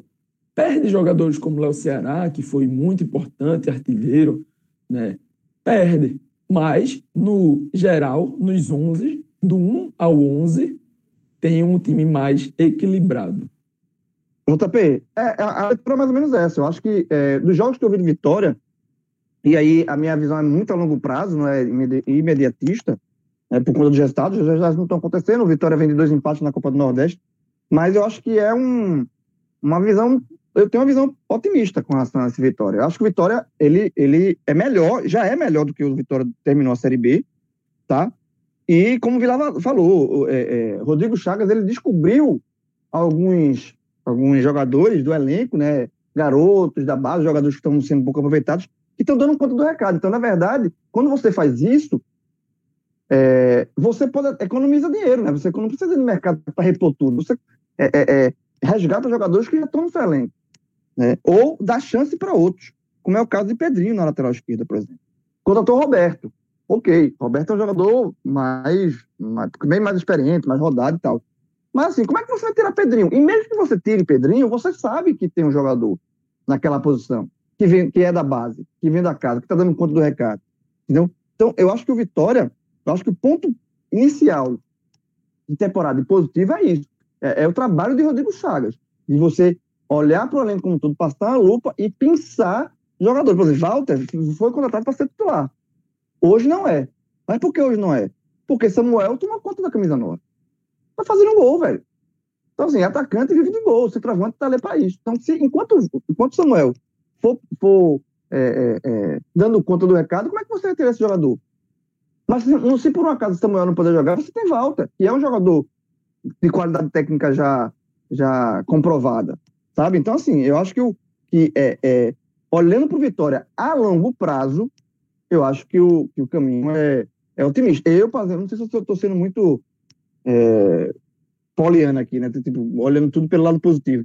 Mas eu acho que eu, eu, eu, eu, estou bem mais otimista com o Vitória do que eu estava no final do ano passado. Bom, é, a gente vai seguir aqui a nossa análise, tá? E a gente vai falar agora desse time do Santa Cruz, que para para o momento atual, a gente escalou o seguinte time como sendo ideal para João Brigatti. Jordan no gol, né? Ítalo Melo, que é, é, um zagueiro oriundo da base tricolor e que está atuando ali improvisado na lateral direita. Aliás, é, inclusive, não tem como não colocá-lo aqui num, num time, numa formação de força máxima, né, nesse, nesse elenco do Santa. Alternativa é Augusto Potiguar. É, a dupla de zaga, que de momento a gente está colocando com, com Dani Moraes e William Alves, né? A dupla que a gente é, todo mundo já conhece de cor aí, e com Alan Cardoso fechando essa linha. É, na, no, no meio de campo, Cal, Derlei e Chiquinho. E no ataque, Matson, Maxwell e, e Pipico. É, vocês acham que esse time é um time que evoluiu em relação ao time da Série C? Não, não evoluiu não. Não, para mim piorou. É, e a gente até colocando o Derlei aqui, dando a pontuação como concretizada, né? Tá um negócio, ainda está em negociação, mas se você tirar Derlei, você bota ali Carlos aqui. Fica Cal e Ali Carlos, talvez. Ou Cal e Caetano. Para mim é um time pior. É um time pior com relação ao, ao a, a terminar a Série C. Você perdeu jogadores experientes. Você perdeu é, Paulinho, você perdeu Didira. Que aí você. É- é- Era para ter, ter dispensado, não era? Esse é outro debate. Mas assim, com, com que elenco que o Cruz tem hoje, ficou claro que ele, o Cruz botou para fora dois jogadores que eram titulares sem ter as peças de reposição. Tá? É, o gol, o goleiro piorou. Né? Aí, mas aí não foi culpa do Santa, né? O Michael Cleiton ele foi negociado. O goleiro que veio para titular, o Uruguai, Martin Rodrigues, não. é, ele jogou, depois teve Covid e tal, e o Jordan ganhou essa posição. Mas não, veja, não era o, o, o goleiro que o Santa estava pensando em, em começar a temporada. Não era. Senão foi o que aconteceu com o Michael ano passado, mas deu certo. Mas não é sempre que vai dar certo. Apesar do Jordan vem fazendo boas partidas. É, Alan Cardoso, ok, melhorou a lateral esquerda. A lateral direita não tem, tanto é que você falou aí, que é um garoto da base, zagueiro que está sendo utilizado, então não tem lateral direito, sabe? Eu acho que o meio de campo, para mim, se fragilizou, já falei aqui. E o ataque também. O ataque também, para mim, ficou mais frágil do que o ano- era o ano passado. Então, é, ou para mim, tem os mesmos problemas. Pipico é um jogador que é, ele ainda tem essa. é, existe já essa, essa para, essa dúvida em cima de Pipico, né? De, Ele teve o azar de cair na sua graça. velho. de ser o artilheiro dos gols inúteis, né? É, é o AGI, estamos chamando já de Pipico de AGI, porque na hora do decidir ele, ele não chega. É, mas assim. AGI 2, é. Aí- Não, não, É, não mas é. mas arrumou- essa- essa veja só, foi o tá melhor bacana. jogador do- no jogo contra o Ipiranga, ele fez a contribuição dele. Mesmo É, um jogo mas fraquíssimo Ipiranga- tecnicamente, é, mas pô, é, Pô, mas- pô, mas ele não foi o melhor em campo, o jogo não valia muito. Então, É. Então, assim, eu acho, é, eu acho assim, que é, o time do ano passado, que disputou o quadrangular final, e que fez uma boa Série C, assim, no, na, na maior parte do tempo, farrapou no final. Mas era um time que, que você via potencial para subir. Não subiu, mas tem potencial para subir, sabe? É, e a gente não pode pegar todos os elogios que a gente fez ano passado na montagem do elenco do Santos e jogar fora. Farrapou. Mas eu acho que tem- se você colocar um time, eh, o time do ano passado para enfrentar esse, eu fosse para casar dinheiro, eu casava no time do ano passado. Eu acho que esse time do Santa Cruz precisa de muito reforço ainda. É um time muito fragilizado, muito fragilizado. Assim, e, e detalhe, isso aí tá montando um time titular. Com, com improvisações na- em algumas posições. Imagina o elenco que, que Brigado tem nas mãos. É um elenco muito falho. É um elenco muito falho. Eu acho que a temporada do Santa Cruz, era lanterna, zero ponto, e aí conseguiu uma vitória completamente fora da curva contra o Fortaleza e venceu um jogo da Copa do Brasil, que era obrigação de pegar um time semi-amador do, do Amapá. Então, a, a, a vitória que o Santa Cruz teve, que foi Fortaleza, é uma coisa assim, é um raio que caiu. Não, não, não é o normal. tá? Então, a temporada do Santa Cruz, ela é decepcionante, ela, ela é abaixo da, da- Ela é preocupante, eu diria. É preocupante. Não é porque venceu o Fortaleza que deixou de ser preocupante. Para mim, continua sendo preocupante. A campanha da, na Copa do Nordeste é preocupante. O- o- os jogos que o Santa Cruz apresentou até agora são preocupantes. Eu acho que a temporada do Santa Cruz é muito ruim até agora. O Santa Cruz, João, ele mudou o perfil do elenco, né? Assim, é, o elenco, nesse momento, ter a base é, é, uma, é uma ideia do clube nesse momento também. E assim, o Santa Cruz lançou muita gente e aca- acabou conseguindo, inclusive, uma vitória excelente, né? Com esse time que foi a vitória sobre Fortaleza lá no Castelão, um time praticamente time todo de garotos. Mas visando a Série C, o que é muito curioso, né? Porque quando, a, como teve a virada de temporada, o, o time da, dessa temporada 2021 ele começou a ser montado ainda pela antiga direção. é, com a eleição correndo e tal, e foi montado todo o time experiente foi mantido. Começou a nova, é, dois daqueles jogadores já saíram, né, Didira e Paulinho, e, e esse, e esse perfil vai mudando um pouco, até pela característica do treinador. Ne- ne- Nesse cenário, ou seja, meio que duas preparações para visando a terceira divisão, que é meio que a análise de todos os times que a gente fez aqui, foram, é, foi algo voltado para o Campeonato Brasileiro. O Santa Cruz precisa de reforços porque ele precisa de um time que tenha uma, uma cara um pouco mais decisiva. Eu não achava o time de 2021, e bate muito nessa tecla. O time falhou na, na- o time falhou na reta final. Era um time tecnicamente para a terceira divisão, time tecnica- tecnicamente bom, é um time que chegou a demonstrar conjunto. Agora é um time que na, na, na hora H falhou em tudo. Havia falhado já no começo do ano e acabou falhando naquela reta de- da terceira divisão. Então, assim, acho que o Santa Cruz quer mudar um pouco é a cara desse time. Não, não, não era, não era melhor tecnicamente, porque tecnicamente eu acho que não tinha. que estava bom, eu acho que estava acessível. Agora, o time não tinha a personalidade para, de repente, buscar a terceira divisão, a- o acesso na terceira, na terceira divisão. Nesse momento, é, qual vai ser o Pipico que vai jogar o Campeonato Brasileiro? A gente, tá, a gente falou que é um, é um jogador que tem uma média excepcional no Santa, pô, quase, é, quase um gol a cada dois jogos. Isso é muito bom depois de três anos de clube. Agora, não correspondeu na reta final. Aí, de repente, ele começa. É- é- eu não sou dessa para Pipico de artilheiro, gols inúteis, não. Mas assim, mas o Santa Cruz precisa ter uma sombra e talvez a sombra não seja Léo Gaúcho. Léo Gaúcho é o cara que pode ser lançado. O Santa Cruz não precisa fazer com que todos esses garotos sejam as peças do Santa Cruz que serão úteis na terceira divisão. Já aconteceu, o cara sempre lá 99, pô, a gente tá em 2021, pô. Porque ainda tem jeito, tá em 99 foi assim na segunda divisão, num cenário completamente atípico, é, e não foi de planejamento. E é uma questão, uma coisa dá certo lá no, no Buruçu, outra coisa é se planejar para isso. No 99 não foi planejamento, 99 era o time praticamente eliminado, tirou os jogadores mais caros, eh, manteve lá os jogadores mais jovens e acabou dando tudo certo. Santa, Cruz, com mérito daquele time, claro, subiu. Ficar puxando toda vez isso, pô, já, já são duas décadas. É, e nesse momento, esse time não precisa, esse time jovem não precisa ser o time que vai brigar pelo acesso. É um, é um time que, para o Santa Cruz, para captação, para é, fazer receita, é algo muito bom. Mas o Santa Cruz precisa sim se reforçar. Porque a parte desse bom jogo contra, com o time jovem, contra o Fortaleza, e do segundo tempo contra o esporte, o jogo contra o Ipiranga ganhou, o Pipico rendeu, mas ao mesmo tempo, é, para a terceira divisão, é algo muito distante. Faltou futebol ao Santa Cruz em todos os outros jogos. E faltou por quê? Faltava, fa- faltou peças também. Então, assim, aquele time qualificado, que acabou sendo desmontado, já é uma visão de treinador completamente diferente. Brigatti e Martelotti são posturas completamente diferentes em relação ao futebol. Então, fal- falta muito ao Santa, fica até difícil enu- enumerar, porque nesse momento, é, pegar um jogo bom do Santa é, algo, é, algo- é uma análise muito diferente de outros times que a gente faz aqui. É um times, um, times que tem uma, uma base, onde realmente são reforços pontuais, os treinadores são basicamente os mesmos. De todos esses casos, o Santa Cruz é o time que está passando pela visão de futebol completamente diferente. Em todos esses sets que a gente viu aqui até agora, mais do que o elenco, mas a visão de fazer futebol é a maior mudança foi a do Santa Cruz. E eu acho que essa mudança ainda está acontecendo. Ela não está, ela não está 100% implantada. E até a terceira divisão ela continuará acontecendo. Então, de todos os casos que a gente está fazendo aqui nesse programa, o Santa Cruz talvez seja o time ideal do Santa, talvez seja o mais distante daquele que vai jogar na terceira divisão. O menos ideal, né? De todos. De, desse, de, de, Sim, de o, todos o menos ideais. ideal, exato, pronto, É. é. essa palavra. Talvez seja o mais distante, porque esse processo está em formação, assim, na metade, talvez. Total. Na, na É metade, assim, com boa, com O- boa o Santa- vontade. é, como, é como a gente falou, Cássio. O Santa Cruz hoje não tem nem time ideal. E, e se não tem time ideal, você não tem nem elenco. Mais elenco. Você falou de Pipico, né, daquela, dessa, dessa cobrança que existe em Pipico. Ano passado, ele tinha uma sombra, que era Vitor Rangel. Que terminou melhor do que. Terminou a Série C melhor do que Pipico. Hoje não O tem. time não era ruim, João. O Não time era 2020, ruim. para ter, Não não, era era ruim. ruim. Ele falhou.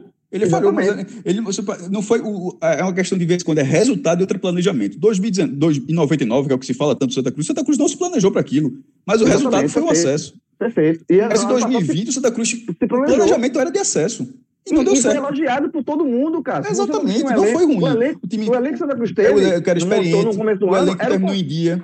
E foi um elenco, e foi um elenco montado no começo do ano. Pronto, esse, esse programa, no ano passado, era um programa que a gente dizia, tem um time, e, e, e foi, o, foi o time ideal, basicamente todo ele, que foi levado até o final do ano. Isso é planejamento. Teve, um problema na lateral esquerda, né? É, que o Zero teve esse problema na lateral esquerda.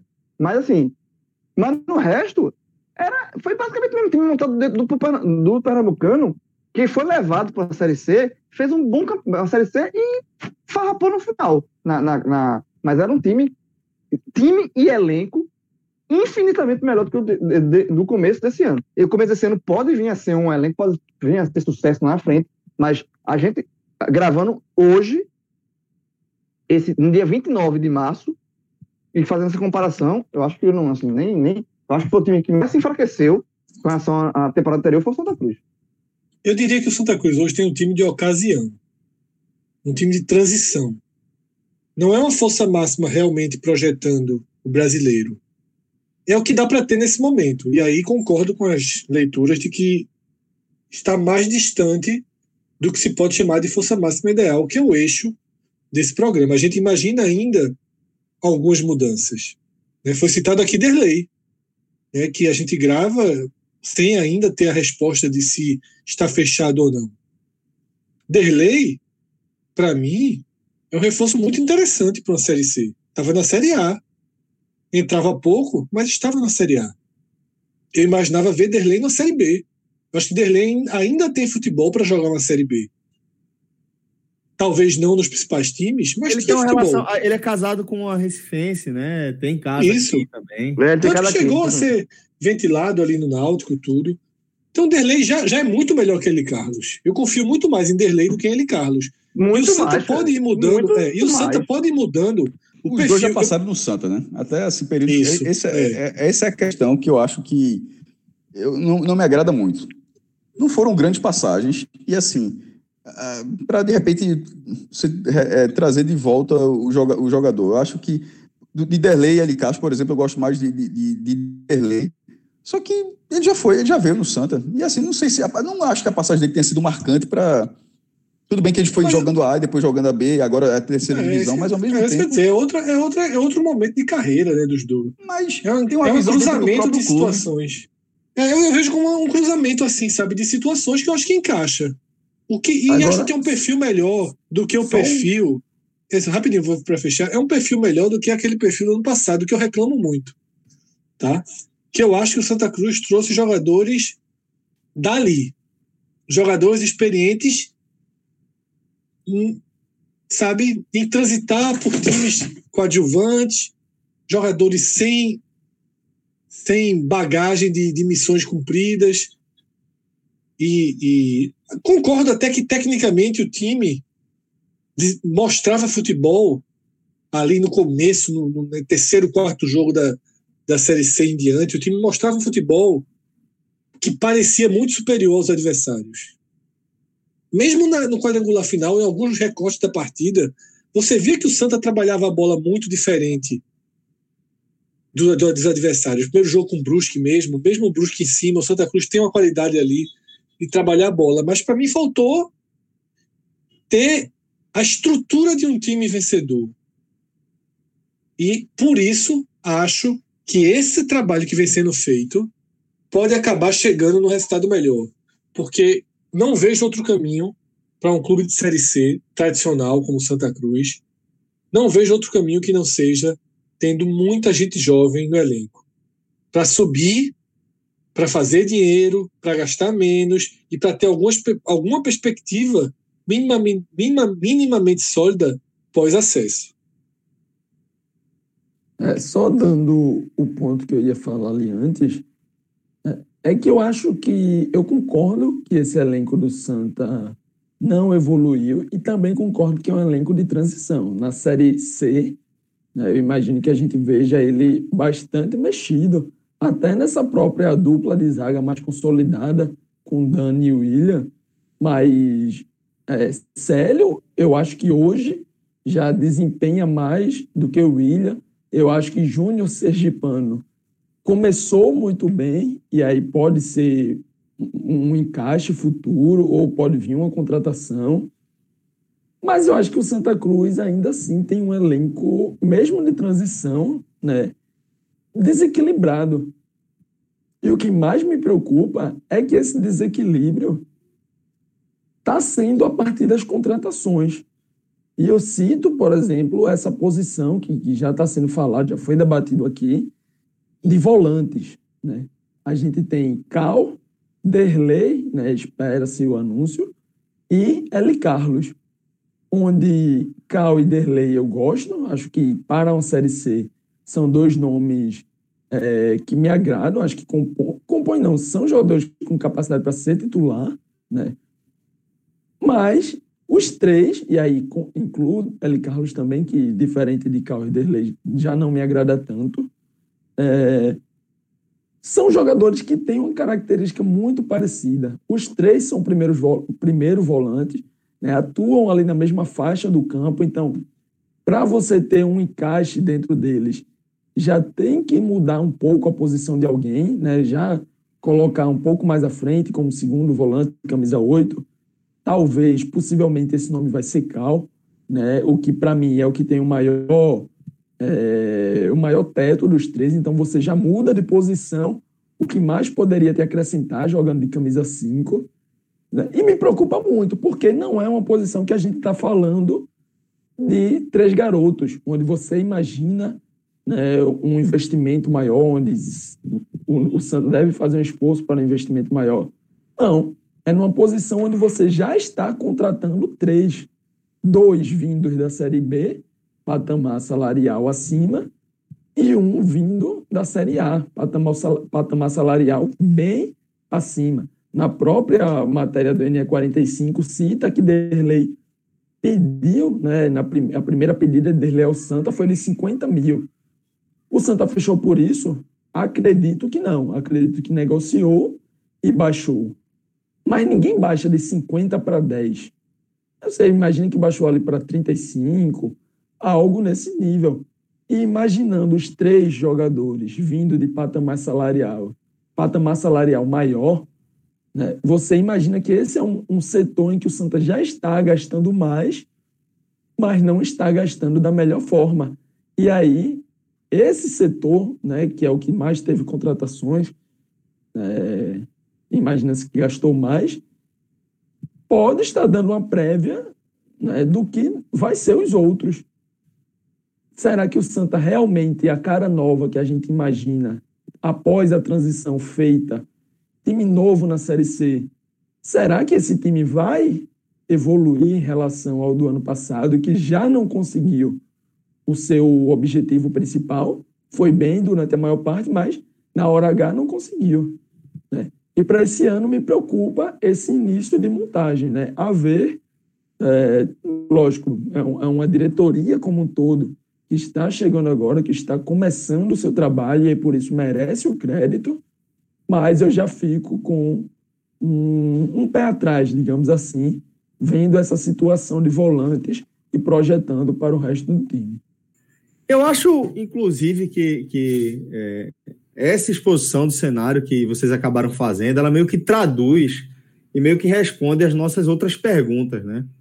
Porque o que a gente tá vendo, male male é um time, né, velho? A gente tá vendo um, um arremedo de time, um time em transição, com um zagueiro da base improvisado na lateral direita, um problema que começa na primeira função entre os homens de linha. né? Um Então, goleiro que era de- é um goleiro que era da base também, que não era o goleiro, ser o goleiro titular. Então é um time muito é, do momento, né? Não significa Exato, que é. exato.